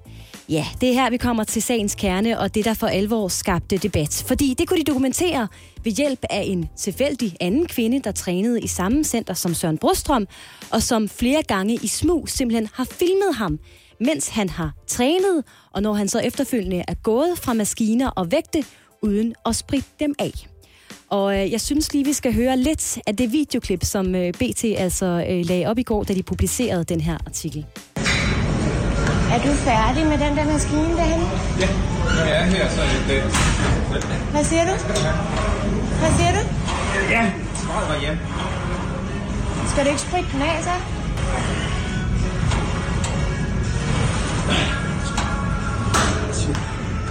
Skal du så ikke spritte den af? Skal jeg det? Det tænker jeg lidt. Ja. Ui, Søren Brostrøm. Skal jeg det? Ja, og øh, man ser altså nogle lidt slørede billeder af Søren Brostrøm, der står og træner, og der kommer den her kvinde hen til ham og øh, spørger jo, som man kan høre, undskyld, skal du ikke spritte af? Og det er, fordi hun har observeret ham gå fra øh, en træningsmaskine til en anden. Og øh, det er altså det, der har skabt øh, ekstremt meget debat, fordi kan det være rigtigt, at selveste direktøren for Sundhedsstyrelsen øh, går i fitnesscenter uden at spritte af, når han jo de seneste hvad er det, 7-8 måneder har prædiket igen og igen, at vi skal spritte af og hygiejne og alt det der? Den er ikke skidt. Altså, fandme ikke god. Altså, især, Ej, er især er den faktisk ikke god, fordi han svarer, som han gør. Ikke? Ja. Fordi at, at, at, at han bare hvad, hvad, hvad, han svaret bare været, hold da helt kæft, det glemte jeg. Det er kraftigt med pinligt. Øh, godt, der ikke var nogen, der så det. Så er historien ligesom været, okay, vi kan alle sammen lave fejl. Men så var sådan, Nå, skal man det? Det har jeg da ikke hørt noget om. Jeg har nemlig ikke hørt efter, hvad jeg selv har sagt de sidste syv måneder. Så er det så lidt, ah, det er da sgu ikke helt. Det er sgu ikke helt god. Og det var præcis den vinkel, som ja. øh, BT ligesom også havde, da de publicerede det i går. Men i deres kommentarfelt, da de lagde det her op på de sociale medier, der øh, gik det simpelthen i brand, fordi folk var rasende over den måde, det var blevet dokumenteret på. Altså, de øh, anfægtede ligesom, at der var en kvinde i fitnesscenteret, der havde filmet ham i smug, og at det ligesom har været dokumentationen, fordi kan nu pas, at man ikke engang kan træne i fred længere, uden at øh, blive filmet. Men det er da også pisse irriterende. Det er altså, også fedt. Og der, der er vi jo inde i det etiske. Ja, ja. Altså, er det, det- er det i orden? Jamen, det, er, og, og det, er jo en, det er jo en helt anden debat, fordi det er jo idiotisk, det han har gjort. Men, altså, men det er jo så blevet dokumenteret også på en idiotisk måde. Men det er jo, det, det, det det så er vi jo inde i hele overvågningssamfundsdebatten, ikke? Det der med, ja, hvorfor skal der ikke være kamera over det hele? Du har jo ikke noget at skjule. Men vi har jo alle sammen noget at skjule. Altså, Oh ja, vi får oh jo ja. alle sammen op en gang imellem. Hold kæft, jeg gad ikke have kamera på mig, hvis vi på et tidspunkt får lov til at drikke bajer igen. Altså, Præcis. Men prøv her, øh, Mr. Sundhedsstyrelse himself, Søren Brostrøm, han har selvfølgelig også øh, set den her debat. Han har set de videoer, der er blevet lagt ud. Og hvad gør man så, når man er øh, Søren Brostrøm? Jo, man kommer selvfølgelig med et modsvar, så han lagde også en video op på de sociale medier i går, og den lød sådan her. Ja, jeg har glemt at spritte af ned i fitnesscenteret, og jeg har også gjort det mere end en gang. Og jeg har også pillet mig i næsen på en preskonference, og jeg er også kommet til at hoste i hånden.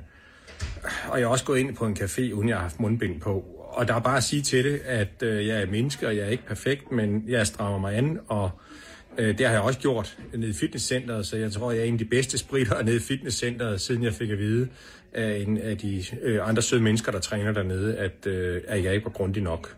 Så sådan er det. Øh, jeg ved godt, det er svært med regler og krav og retningslinjer. Det er svært for os alle sammen, og det er det også for mig. Ja, Lavede han Brostrøm er også bare et menneske. Jeg havde lige sådan en halv Donald Trump der. Jeg tror faktisk, jeg er en af de bedste til at spritte af ned i fitnesscenteret, efter jeg har fået det på efter, efter jeg har fået det at vide. Jeg, jeg, jeg, godt, jeg kan godt lide den der. Altså efter der var nogen, der kom og fortalte mig, Og at de var regler, jeg har stået og der sagt, de, det. også, Ja. øh, ja, de gælder åbenbart også for mig, de der regler, jeg har udstukket. Det var, det var jeg sgu ikke lige klar over der. Ja.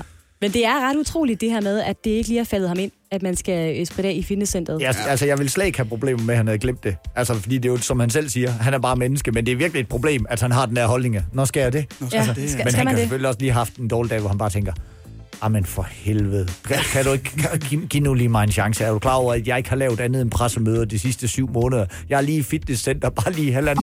Hjælp en, du holder af med at tage det første skridt til bedre hørelse. Få et gratis og uforpligtende hørebesøg af Audionovas mobile hørecenter. Så klarer vi det hele ved første besøg, tryk dig nemt i eget hjem. Bestil et gratis hørebesøg på audionova.dk eller ring 70 60 66 66. Minut for Og Mette ringer hele tiden. Det er så irriterende, at hun altid er på min, øh, min, ops- min svar. Ja. Jeg tror også, vi må opsummere, at det er selvfølgelig menneskeligt at fejle, men lige svaret fra Søren Bosstrøm i det her tilfælde måske knap så fedt. Sprit af, skal man det? ja, ja, okay. Tom Chris, du er med os øh, frem til klokken 9, som sagt, og øh, du har taget et par indslag med. Indtil videre, det her du i går, og øh, i dag også. Hvad skal vi snakke om nu? Jamen, jeg kunne sgu godt tænke mig at snakke om, øh, om manglende corona-humor. Okay. Jeg synes simpelthen, at jeg, jeg har som komiker aldrig nogensinde oplevet noget, vi har haft så lidt humor omkring, som corona. Hold kæft, hvor er det svært at lave jokes på. Altså, Hvad, hvad er det, men det, det er tragedie plus tid, ikke? Så får ja, du ja, og det kunne man selvfølgelig godt argumentere for, at, øh, at, at så skal jeg ikke stå og lave jokes lige oveni. Men det er også bare fordi, jeg synes, så stor en tragedie er det ikke. Jeg synes, folk de tager det sindssygt alvorligt. Der er jo ikke nogen, der krasser af. Altså, altså, Ah, det, er, der, det, det, er nogen, det der Ja, er nogen, der krasser af. der er nogen, der krasser. Men ja. altså, lad os lige sige, altså, vi, vi hører jo kun om, om, om, om de skrækse. Vi hører jo kun sådan noget. 400 mennesker smittet på Danish Crown. Okay, hvad skete der så? Fordi at nu er vi umiddelbart bud, at der er bare 400 mennesker, der er raske igen på Danish Crown og begyndt på deres arbejde. Altså, det er jo sådan noget... Jo, jo, men vi ved jo ikke, hvor mange de har øh, kommet til at hoste på i supermarkedet, som måske har et lidt øh, sværere nej, immunsystem, eller har nu- kroniske sygdomme, og som måske bare- er blevet indlagt efterfølgende. Altså, altså tallene, statistikken kører jo bare ikke, hvor man kan se, der er 40.000 smittet, ikke? Øh, der er 600, der er døde. Altså, det er jo sådan 0,02 procent, der er færdigt. Jeg siger, jeg, siger, jeg siger bare, at vi har det meget godt i Danmark. Jeg kan ikke forstå, hvorfor folk har så, altså har så meget alvor omkring det. Jeg har bare aldrig prøvet noget før, hvor folk sådan på Facebook og de sociale medier, hvis, det, er det, det er vi vant til som komikere, at vi godt lige må joke om ting. Grin nu af mig. Nå, men, nej, nej, vi er bare vant til, at altså, det der lige meget, det er, jo, det, er jo, det er jo en klassisk dansk disciplin, det der med, hey, vi joker skulle lige lidt om det. Det skulle da lige meget, det behøver da ikke, altså, og det der ligegyldigt, om det er en efterårsstorm, hvor folk de er smadret, eller det er jo finanskrise, det påvirker da også mange. Men lige det her, Hold kæft, folk de kører op i en spids. Altså. Er det ikke noget, man siger? Man kan joke med alt, man skal bare gøre det rigtigt. Er det så ikke, fordi du ikke har fundet den rigtige Jamen, måde det ved jeg ikke. det Altså, jeg, det- fordi der er jo nogen, det er jo, bevares, der er jo nogen, der synes, at, at tingene er sjove, men der er også bare nogen, der virkelig bliver... Altså, jeg giver et eksempel, ikke? Mm. Hvor jeg... Den, nu skal vi til at bruge mundbind i tog, der for noget tid siden. Fra i dag skal vi så bruge dem over det hele.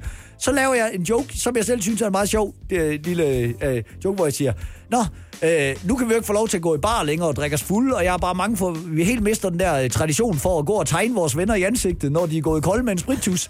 Så hvad siger I til, at vi i stedet for øh, simpelthen lige vedtager, at det er god kutume, når folk de er gået, øh, gået kolde i togene og sidder der og sover på vej fra arbejde, så må man godt lige tegne på deres mask. Og så tager jeg et billede af mig, af mig selv, så vil jeg bare sige, det her, det må nu være social acceptabel opførsel, og så, så er det helt klassisk øh, fuldemandstegning der fra man var teenager, hvor der står indsæt pik her og hagekors og alting på det der mundbind, ikke? og sidder og, og, og, og gået kold i toget.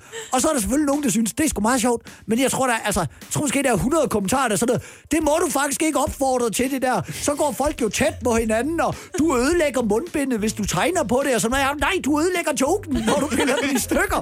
For helvede. Hvad, hvad, hvad magt regner I med, jeg har som komiker, at fordi at jeg siger, skal vi ikke begynde at tegne på mundbindet, alle folk som har, det er kraftigt med en god idé. Husk lige at lægge nogle sprittus sammen med mundbinden, som du husker at tage begge dele med i tog. Altså, der skal der være en grænse. Vi må sgu da godt grine en lille smule af det. Det er da en sindssyg situation, vi står i. Humor plejer da at være vores overtryksventil. Hvorfor tager alting så... Altså, og, det, og jeg ved godt, der er nogle, gange, det vil, altså jeg gætter på, at de sure sms'er allerede tænker ind bare sådan, hey, hey, hey, det er også bare fordi, du kan prøve, både min mor og far på 71 og 79, de har corona lige nu, de ligger og skrænter derhjemme, og jeg regner der med, at de kommer over det, begge to. Men faktum er bare, at hvis de ikke kommer over det, så trækker de gennemsnitsalder for dem, der er døde gevaldigt ned. Sådan er det bare. Altså, det er jo også lidt evolution, der prøver at gøre sit arbejde på en overbefolket planet. Det er bare det, jeg siger. Super. ja, du rydder bare op i indbakken. Så lad være med at invitere sig om, Chris. Luk sms'en, Oliver. Luk sms'en. Men du har, du har ret i det her med, selvfølgelig skal man jo grine nu. Altså, det er nu, vi har brug for noget humor. Øh, og selvfølgelig skal man også kunne grine af corona. Det er jeg faktisk fuldstændig enig i. Ja, 100%. Du skal bare ikke lige sige det der i vores, i vores morgenprogram. Det du kender, det du vil vide. Morgen på Radio 100. På tirsdag skal amerikanerne stemme om, hvorvidt deres præsident skal hedde Donald Trump eller Joe Biden de næste fire år. Men de stemmer jo samtidig også om, hvorvidt USA's første dame så skal hedde Melania Trump eller Jill Biden. Ja, for her til morgen skal vi tale lidt om netop førstedamerne og deres betydning for præsidentembedet i USA. Og det skal vi sammen med dig, Mirko Reimer Elster. Godmorgen.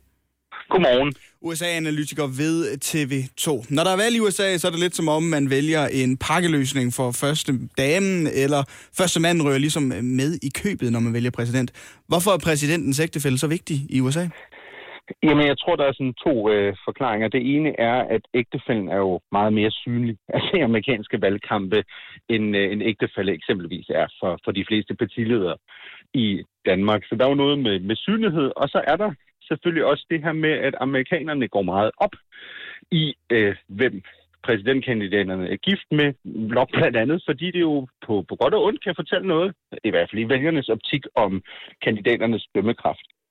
Og hvis vi kigger lidt på for eksempel Melania Trump, som jo er gift med Donald Trump, hvilken slags førstedame har hun så været de seneste fire år?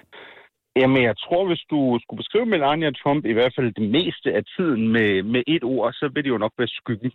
Mm. Øh, fordi Melania Trump har jo været en meget anonym øh, første dame af slagsen, at vi har jo især med, med hendes forgænger på posten, Michelle Obama, været vant til, at der er sådan tale om sådan en nærmest rockstar-agtig øh, første dame, der er meget synlig, øh, har de her sådan relativt højt profilerede initiativer. Michelle Obamas var jo, at øh, børn skulle spise sund mad. Og Melania Trump har jo været meget anonym. Der gik noget tid, før hun overhovedet flyttede ind i det hvide hus. Hun blev jo boende i, i New York i øh, et stykke tid endnu med, med Donald Trumps og hendes øh, søn Barron. Og så er der jo også hele den her historie med, at hende, hvad har hendes store initiativ været? Det har jo været Be Best, som øh, er sådan et initiativ, der skal, øh, hvad kan man sige, tale imod øh, online mobning, og der sidder man jo nogle gange og tænker, at det kunne godt være, at hun lige skulle tage en snak med sin mand først. Det er fandme også en dum kamp at tage, øh, når man er hende, ikke?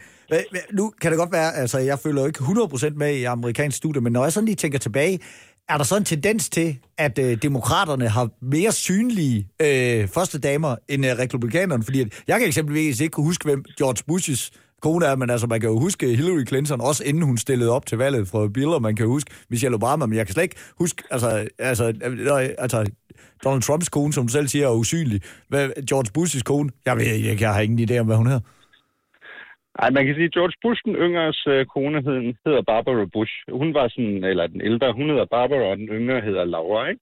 Altså man kan sige, at mange af de her første damer har jo haft en, en rolle, hvor det, de typisk har kastet sig over, har ofte været noget med børn. Øh, mange af dem har jo en, en baggrund som sådan, i uddannelsesverdenen, som pædagog eller skolelærer. Så på den måde kan man sige, altså Hillary Clinton er jo lidt undtagelsen, der bekræfter reglen, fordi Hillary Clinton var jo vidderligt i 92, da Bill Clinton blev valgt lidt en form for pakkeløsning. Bill Clinton sagde jo meget berømt undervejs, at øh, hvis du vælger ham, så får du to præsidenter for én pris. Og det kunne amerikanerne faktisk ikke, det kunne præsidenterne faktisk ikke lide. Øhm, eller amerikanerne kunne ikke lide det, fordi de følte, at ideen er ligesom, man er meget interesseret i anden violin eller ægtefælden. Men det er jo ikke en, der, lige, der sådan skal være en, en form for politik, og derfor var det også meget opsigtsvækkende, da Clinton så havde vundet, at det var Hillary Clinton, første dame, der stod i spidsen for at prøve at få en sundhedsreform igennem kongressen. Og der sad man jo sådan og tænkte, det ligner jo nærmest, at hun sådan semi også styrer, hvad der foregår i det hvide hus. Mirko Reimer Elsa, Joe Bidens kone, hun hedder Jill Biden. Vi skal også have sat lidt flere ord på, hvad hun kan blive for en første dame for USA. Det gør vi lige om et øjeblik. So much for supposed to be. Lucas Graham og Lie her klokken 8.37. Og her i morgen på Radio 100 har vi stadigvæk dig med, Mirko Reimer Elster, USA-analytiker hos TV2. Godmorgen igen. Godmorgen. Og vi taler jo om det her med førstedamerne, der jo øh, følger med, når amerikanerne øh, vælger præsident. Og lige øh, før der talte vi om Melania Trump, men nu skal vi også høre lidt om Joe Bidens hustru, nemlig Jill Biden. Hvem er hun som øh, person?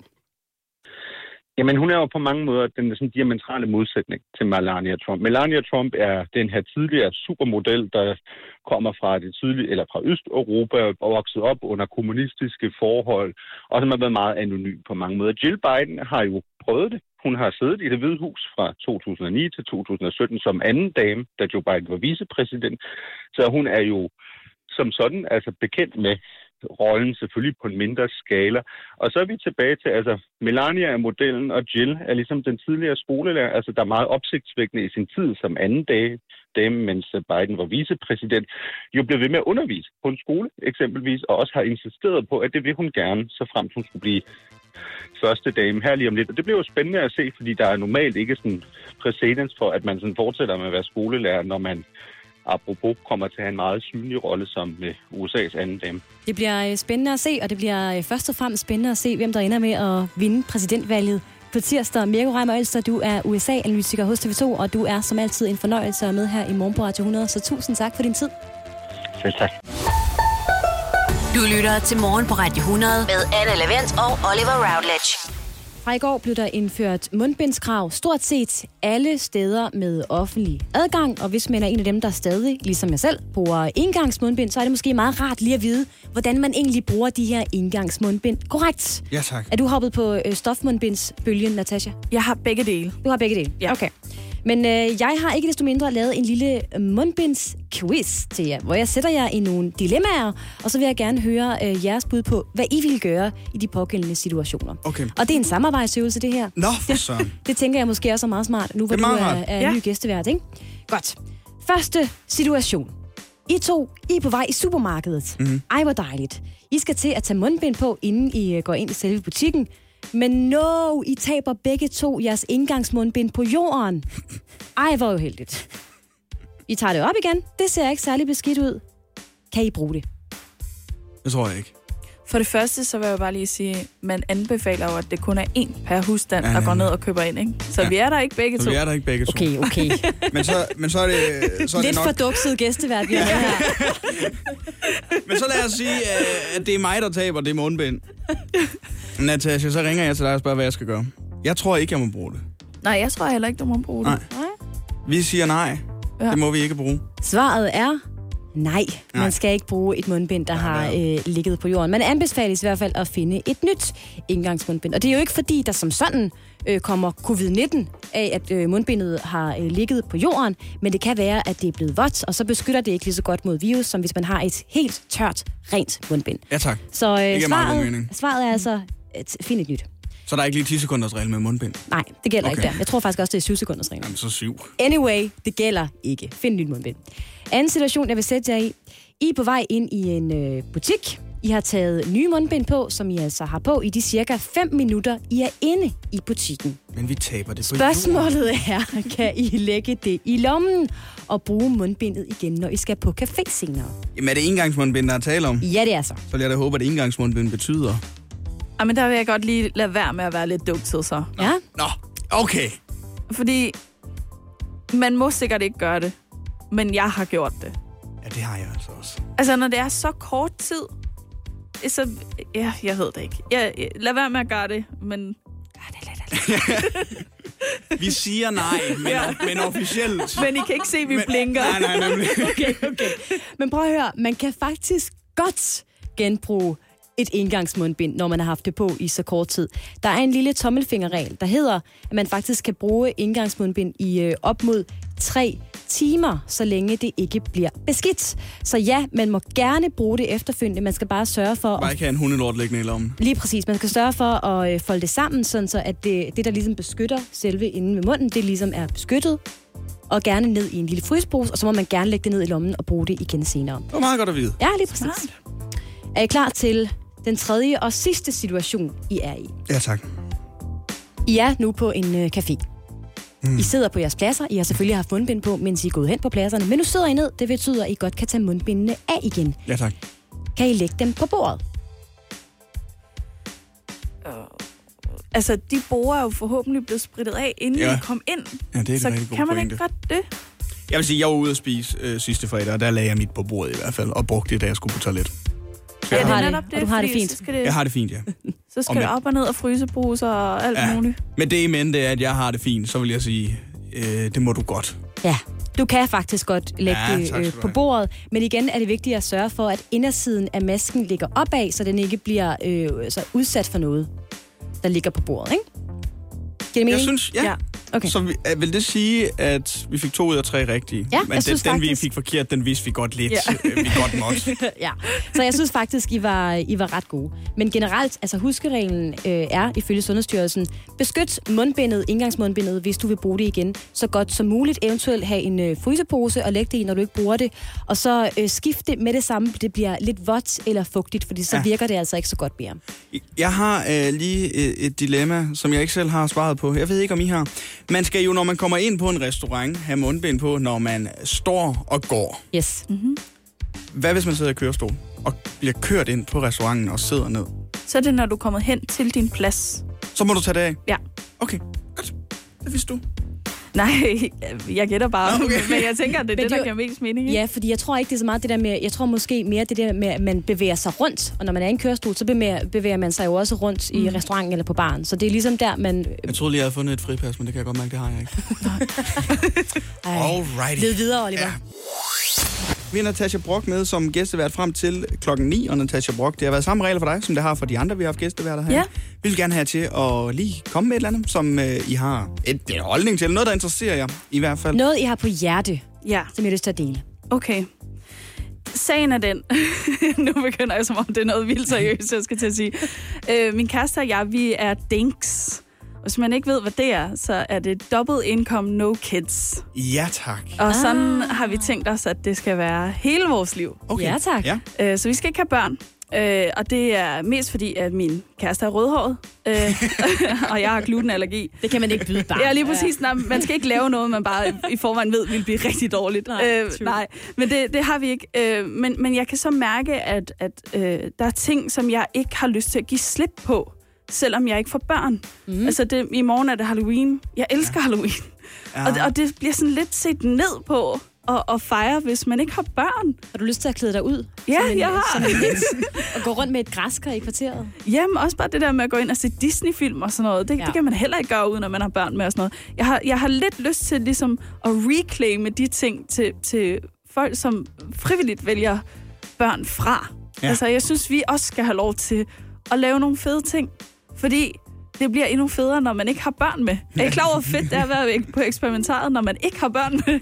altså, Man ikke behøver at stoppe op ved alle ting og forklare, præcis. hvad gør den her. ja, jeg vil bare gerne ligesom slå et slag for, at børn, børn, barnløse, de ligesom også må få må. de fornøjelser. Det vil jeg Ja. gerne øh, være fuldstændig enig i, fordi øh, jeg lever i samme parforholdskonstellation, som øh, du gør, Mhm. mm. og jeg elsker Disney-film. Jeg ja. elsker virkelig Disney-film, og det er lang tid siden, jeg har set en Disney-film, og så skulle jeg endelig passe min niece øh, i weekenden, og hun elsker Frost, og jeg har ikke fået set Frost 2 endnu. Hun havde den på DVD, og så sagde jeg bare, ej, Carla, skal vi ikke øh, se Frost 2 sammen? Det kunne da være så hyggeligt og dejligt og sådan nogle ting. Og så kunne hun hellere se Jungledyret Hugo. Og det bliver jeg smule træt af, fordi så har jeg stadigvæk ikke fået set Frost 2, og jeg kan ikke finde den gode anledning til at gøre det, i og med, at jeg er en 30-årig kvinde uden børn. Jeg ved det simpelthen ikke. Vi skal væk med den der skam. Ja. Og så bare... Køb det Disney Plus abonnement, hvilket jeg heller ikke har gjort endnu. Det har jeg. Har du gjort det? Ja, jeg har gjort Har det? Okay. Jeg har set Frost 2. kan. Ja. Nej, jeg vil bare gerne i morgen have lov til at sidde i min pingvin onesie, æde minislik og drikke vin. Må jeg gerne det? Ja, jeg vil gerne give dig lov til det. 100% go herfra i hvert fald. Ja, helt, men det er også fordi, altså dem, der så har børn, vil jo bare kigge misundeligt over på dig og tænke, du, okay, du får alt det fede, og du skal ikke lige øh, trøste et grædende barn, der bliver skuffet over øh, det slik, det du får, fordi det er Halloween. Altså. Jamen, jeg synes tit, at man får den der sådan, jamen, det er bare ikke det samme. Altså, jul er ikke det samme uden børn. Og, Det er altså, først, når du begynder at græde over dine gaver, at du ikke føler, at du har fået nok gaver til jul, at jeg synes, du skal til at stoppe. Så skal vi ikke holde jul sammen. det skal jeg hvert år. ja, lige præcis. Sådan er det altid. Min kæreste er rigtig træt af det. Jeg synes, det er helt fair, at du gerne vil fejre Halloween, og jeg vil uh, glæde mig til at se et billede af dig i din uh, Halloween one, nej, i din pingvin onesie. Yay. Drik vin og spise minislik. Jeg synes, vi skal lave en forening eller et eller andet. Man Ja. et, et, ja, det synes jeg godt, man kunne. En Facebook-gruppe. En Facebook-gruppe. Klart en Facebook-gruppe, så kan I alle sammen slå billeder op i morgen. af. Ja. Jeg synes, det er en god idé. Og så skal vi være på hold sammen nu, Natasha, Mm-hmm. til denne uges citatquiz. Det skal vi nemlig. Og lad mig lige øh, rise reglerne op, selvom det jo er en tilbagevendende og fantastisk begivenhed, når vi laver den her citatquiz hver fredag. Jeg har fem citater fra ugens nyhedshistorier. Jeg præsenterer dem øh, for jer en efter en.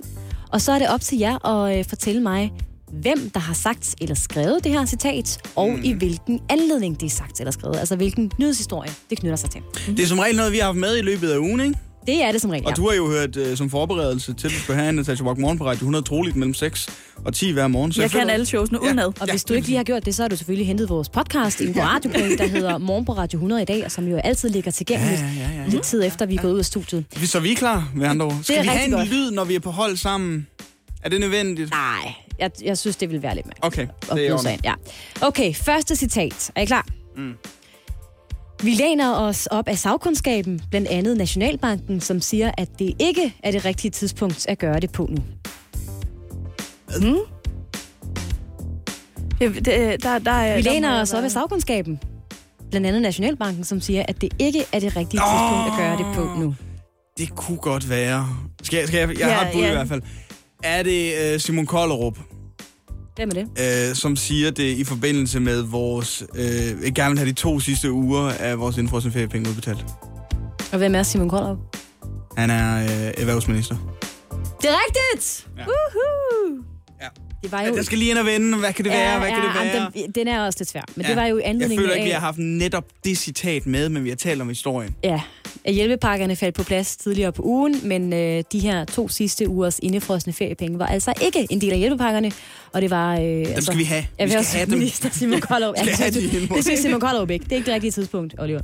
Det næste citat. Også lidt svært. Mm-hmm. Det er helt oplagt at dele denne interesse og passion med danskerne i et format, hvor der er tid og plads til fordybelse. Jeg vil gerne øh, give jer en ledtråd og sige, at det handler om en ny podcast. Ah. Er, er det dronningens? Ja, det tror jeg nemlig også. Ja, Jeg tror Thomas nemlig- Skov. Er det Thomas Skov, eller øh, jeg tror, det er Nikolaj Koppel? Ja. Det jeg, er to- jeg tror, det er Nikolaj Koppel, og det handler om dronningens podcast, som hedder Dronning og Kunsten, eller hvad søren den hedder. Ja, så god. Det er nemlig fuldstændig korrekt. Det er Nikolaj Koppel, der jo selvfølgelig er ude og tale om den her nye podcast, han har lavet sammen med dronningen, hvor hun jo taler om kunst. Kunst, ja. Lige præcis. Godt, næste citat. Hun kunne ikke være gæstvært øh, den her uge. Vi prøvede at få en ind sammen med dig i dag. Det, Nå, det kunne sammen hun med mig. Ja, det kunne hun ikke. Det var ikke, fordi I bare ringede Nej, nej, nej, nej, nej, nej, nej, nej, nej, nej, Nej, slet ikke. Slet ikke. altså. Næste citat lyder, jeg kan garantere det. De virker, og de er en dag kommet, de er endda kommet før tid. Hæ? Jeg kan garantere det. De virker, ah, og de er endda ah, kommet før tid. Ah, ah, ah, ah, ah. Vi har fået nogle nye eltog i Danmark, Natasha. Ah, ja, ja, ja. øh, som skal erstatte de redselslagende IC4-tog, øh, som vi fik. Og øh, det her, det er Magnus Heunicke, som... Øh, nej, undskyld, det er øh, Benny Engelbrecht, der har sagt det, øh, som blandt andet er vores transportminister. Det er korrekt igen. Er det, kæft, vi er et godt hold, hva'? Hvor er det, hvor er det super flot. Teamwork makes the dream work. Ben Engelbrecht, han øh, udstedte noget så sjældent som en ministergaranti i forhold til de her nye Ja. eltog. Han lovede os, altså, at vi ikke får en ny IC4-skandale. Men de er også tyske, og det er Siemens, der har lavet dem. Så det er, altså, det er jo øh, sikkert det- at sige. Det er kram, ikke? Næste citat. Vi kom ud som lyn og torden og vandt alle dueller og anden bolde, der var plads til os. Vi spillede bolden godt rundt og var totalt overlegen. Øh, Noget det er fodbold. Øhm, bom, bom, bom, bom, bom. Jeg tror, øh, det er Lars... Jeg ved fandme ikke, hvem der har sagt det. Er det, er det, er det um, Jeg tror, det er kvindelandsholdet. Nå ja, de er jo lige kommet i ja. EM. De vandt 3-1 over ja. Italien på udbanen. Øh, men hvem der har sagt det? Fordi Nadia Nadim blev dobbelt målscorer. Det kunne sagtens være Nadia Nadim, der havde sagt det. Men det kunne også være træner Lars Søndergaard. Jeg tror, det er træneren. Tror du, det er træner Ja. Lars Søndergaard? Vi siger, Lars Søndergaard har sagt det, og det handler om, at øh, Danmark øh, har kvalificeret sig til EM. Danske kvindelandshold. Historien er rigtig. Det handler om øh, de danske Ah. kvinder, der er med til EM. Men det er øh, hverken Nadia Nadim eller... Pernille øh, Harder? det her- Det er nemlig Pernille Harder. Men hun scorede hverken Der eller... er sige, Jamen, så altså- må man jo godt komplimentere de andre. Ja, det er rigtigt. Hun synes simpelthen, at det spillede super godt alligevel. Alright. Ja, Fair ja det, var enough. også, det var også lidt svært. Vi får et point, ikke? I får et point. Godt. Sidste citat. Så er det heller ikke værre. Ja, så er det altså heller ikke værre. Hvem fanden har sagt det? Hvem er Er det noget, du øh, det? tilfældigvis har liggende på en hotkey over med dig, og det var fordi, du har skambrugt det her klip hele ugen? Så er det altså heller ikke værre. Jeg synes jo, at Søren Brostrøm lyder lidt som Lars Lykke på det her klip. Så er det altså heller ikke værre. Nå, jeg tænkte sådan lidt battle hårdere. Det kunne også godt være. Ja. Men det er selvfølgelig Søren Brostrøm, der har sagt det i forbindelse med, at vi skal bære mundbind. Og det var der nogen, der er rigtig utilfreds med. Men altså, som Søren Brostrøm siger. Så er det altså heller ikke værre. Lige præcis. Og det er det tætteste, Søren Brostrøm kommer på at give en skidebælle, det her. Ja, det er nemlig rigtigt. været lidt sur, ikke? Og der er to sikre point til os lige der. Ja, prøv at I er... Øh, I fik alle point, undtagen et. Og vi er jeg et har rigtig glemt, godt jeg har glemt at hold. regne sammen, og jeg er ikke øh, matematisk. I er super godt hold. Vi burde altid være et hold. Så betyder, vi har fået 9 point, ikke? Jo. Fordi der har været Det er der var det, 10 der har været- mulige. Ja. Ja, perfekt. Rigtig godt hold. Godt kæmpet, Natasha. Natasha, vi skal til dit uh, andet indslag. Ja, Hvor uh, er vi henne? Hvad skal vi tale om? det handler stadig om børn. Jeg er ked af det. Ja, tak. Øh, vi De bliver børn, lidt i som der ikke er nogen af os i studiet, der har. Ja, lige præcis.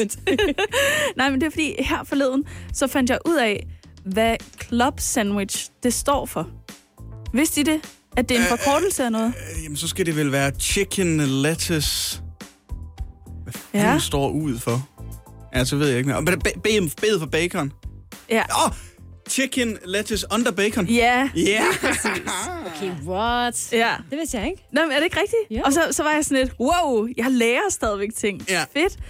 Men så opdagede jeg senere på aftenen, at der var et tweet, der huserede, som handlede om, at Generation C, som jo er dem, der er under os millennials, Ja. er begyndt at gøre grin med millennials. Millennials. Nå, hvorfor det? Jamen sådan med... Altså det, det man, de, de mest drillede med, var sådan noget med, at de går helt vildt meget op i Harry Potter og sådan... I need my wine o'clock, og give me an avocado toast, og sådan noget. Og jeg har aldrig følt mig mere ramt i hele mit liv.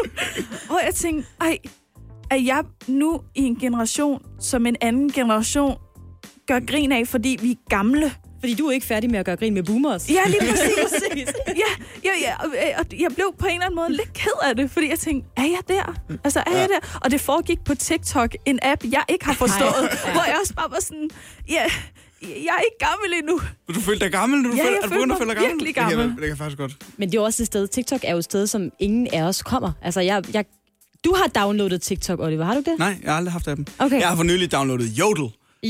Nå, okay. Øh, som også er meget lort. Men det var for at finde ud af... Øh, Om der var nogen, der skrev noget om om der var dig. nogen, der skrev noget om mig. Det var, det var der ikke. Det er det var der slet ikke. ikke kendt nok Simpelthen til, ikke kendt nok til, fandt jeg ud af. Ja, bare rolig. Det var noget kendisk uh, gossip, eller et eller andet. Fandt jeg ud af, at det handlede meget om nogle meget kendte. Ja. Men jeg vil så dog sige, jeg kan godt... Nu nævner du øh, Harry Potter. Ja, jeg kan godt lide Harry Potter. Mm. Jeg kender faktisk mange veninder, som er besat af Harry Potter, eller som virkelig dyrker det. Avocado toast? Jo, Ja. det, Ja. det har jeg også spist utrolig meget af. Mm. Tænk, at det ligesom er definerende for vores generation nu.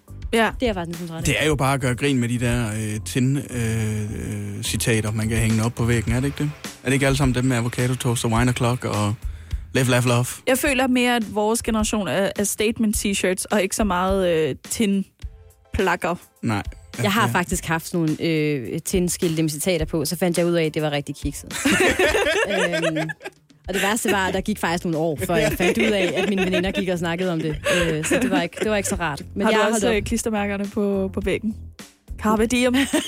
Eller det der... Live, life, love. I dette hus er vi alle en... Nej, dem har jeg, dem har jeg ikke endnu. Ikke endnu. Nej, Ikke endnu. endnu. Men du Ej, har jeg, kigget på dem. Jeg kan ikke afvise på et tidspunkt. Du har kigget på dem. Indrøm, du har kigget på dem. Jeg har kigget. Okay. Jeg har ikke købt. Og tænkt, hvor kunne det hænge? Jamen, jeg har ikke, vi har ikke en væg, der er egnet til det. Så Nej, det, er simpelthen, okay. det er simpelthen derfor. Ja. Men du føler dig gammel, når der øh, er unge, der gør grin med dig? Ja, ja det jeg er ikke godt. klar til det.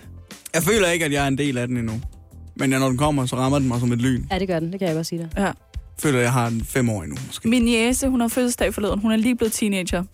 Og så skrev jeg en lang besked, hvor jeg ønskede hende tillykke. Sådan, ej, han en rigtig vidunderlig dag, og jeg håber, det bliver så dejligt, og bla bla bla. Så svarede hun bare og skrev, "Ha, lol. Okay, okay. Hey, girl. Ja, lige præcis. Jeg blev så uncool. Men er det fordi, hun vil have den der, for det er cirka et år siden, jeg fandt ud af, at man øh, lægger Instagram-hilsener op i sin story. Så Ja. når man, altså i stedet for at skrive på Facebook-vægge. Ja, det er blevet jeg, hvil- jeg dyrker stadigvæk det der med Facebook-vægge. Det gør andre ikke. I hvert fald ikke, når jeg har fødselsdag. Så er det det der med, at man øh, ligesom lægger en story op med et billede af for eksempel Oliver, så skriver jeg, tillykke til min gode kollega, og så tagger jeg dig, og så kan du dele det i din Ja. ja. story, for sådan, se hvor mange der ønsker mig tillykke. Ja, Det er det nye, og jeg synes, det er lidt irriterende. Men du gør det alligevel. også lidt. Det, Der er heller ikke nogen, der gør det til mig, så Nej, jeg synes der- også, det er lidt synes, irriterende. irriterende. det er også, der, der er ikke nogen, der gjorde det for mig, der er fødselsdag. Nej, okay. Det du kender, det du vil vide. Morgen på Radio 100.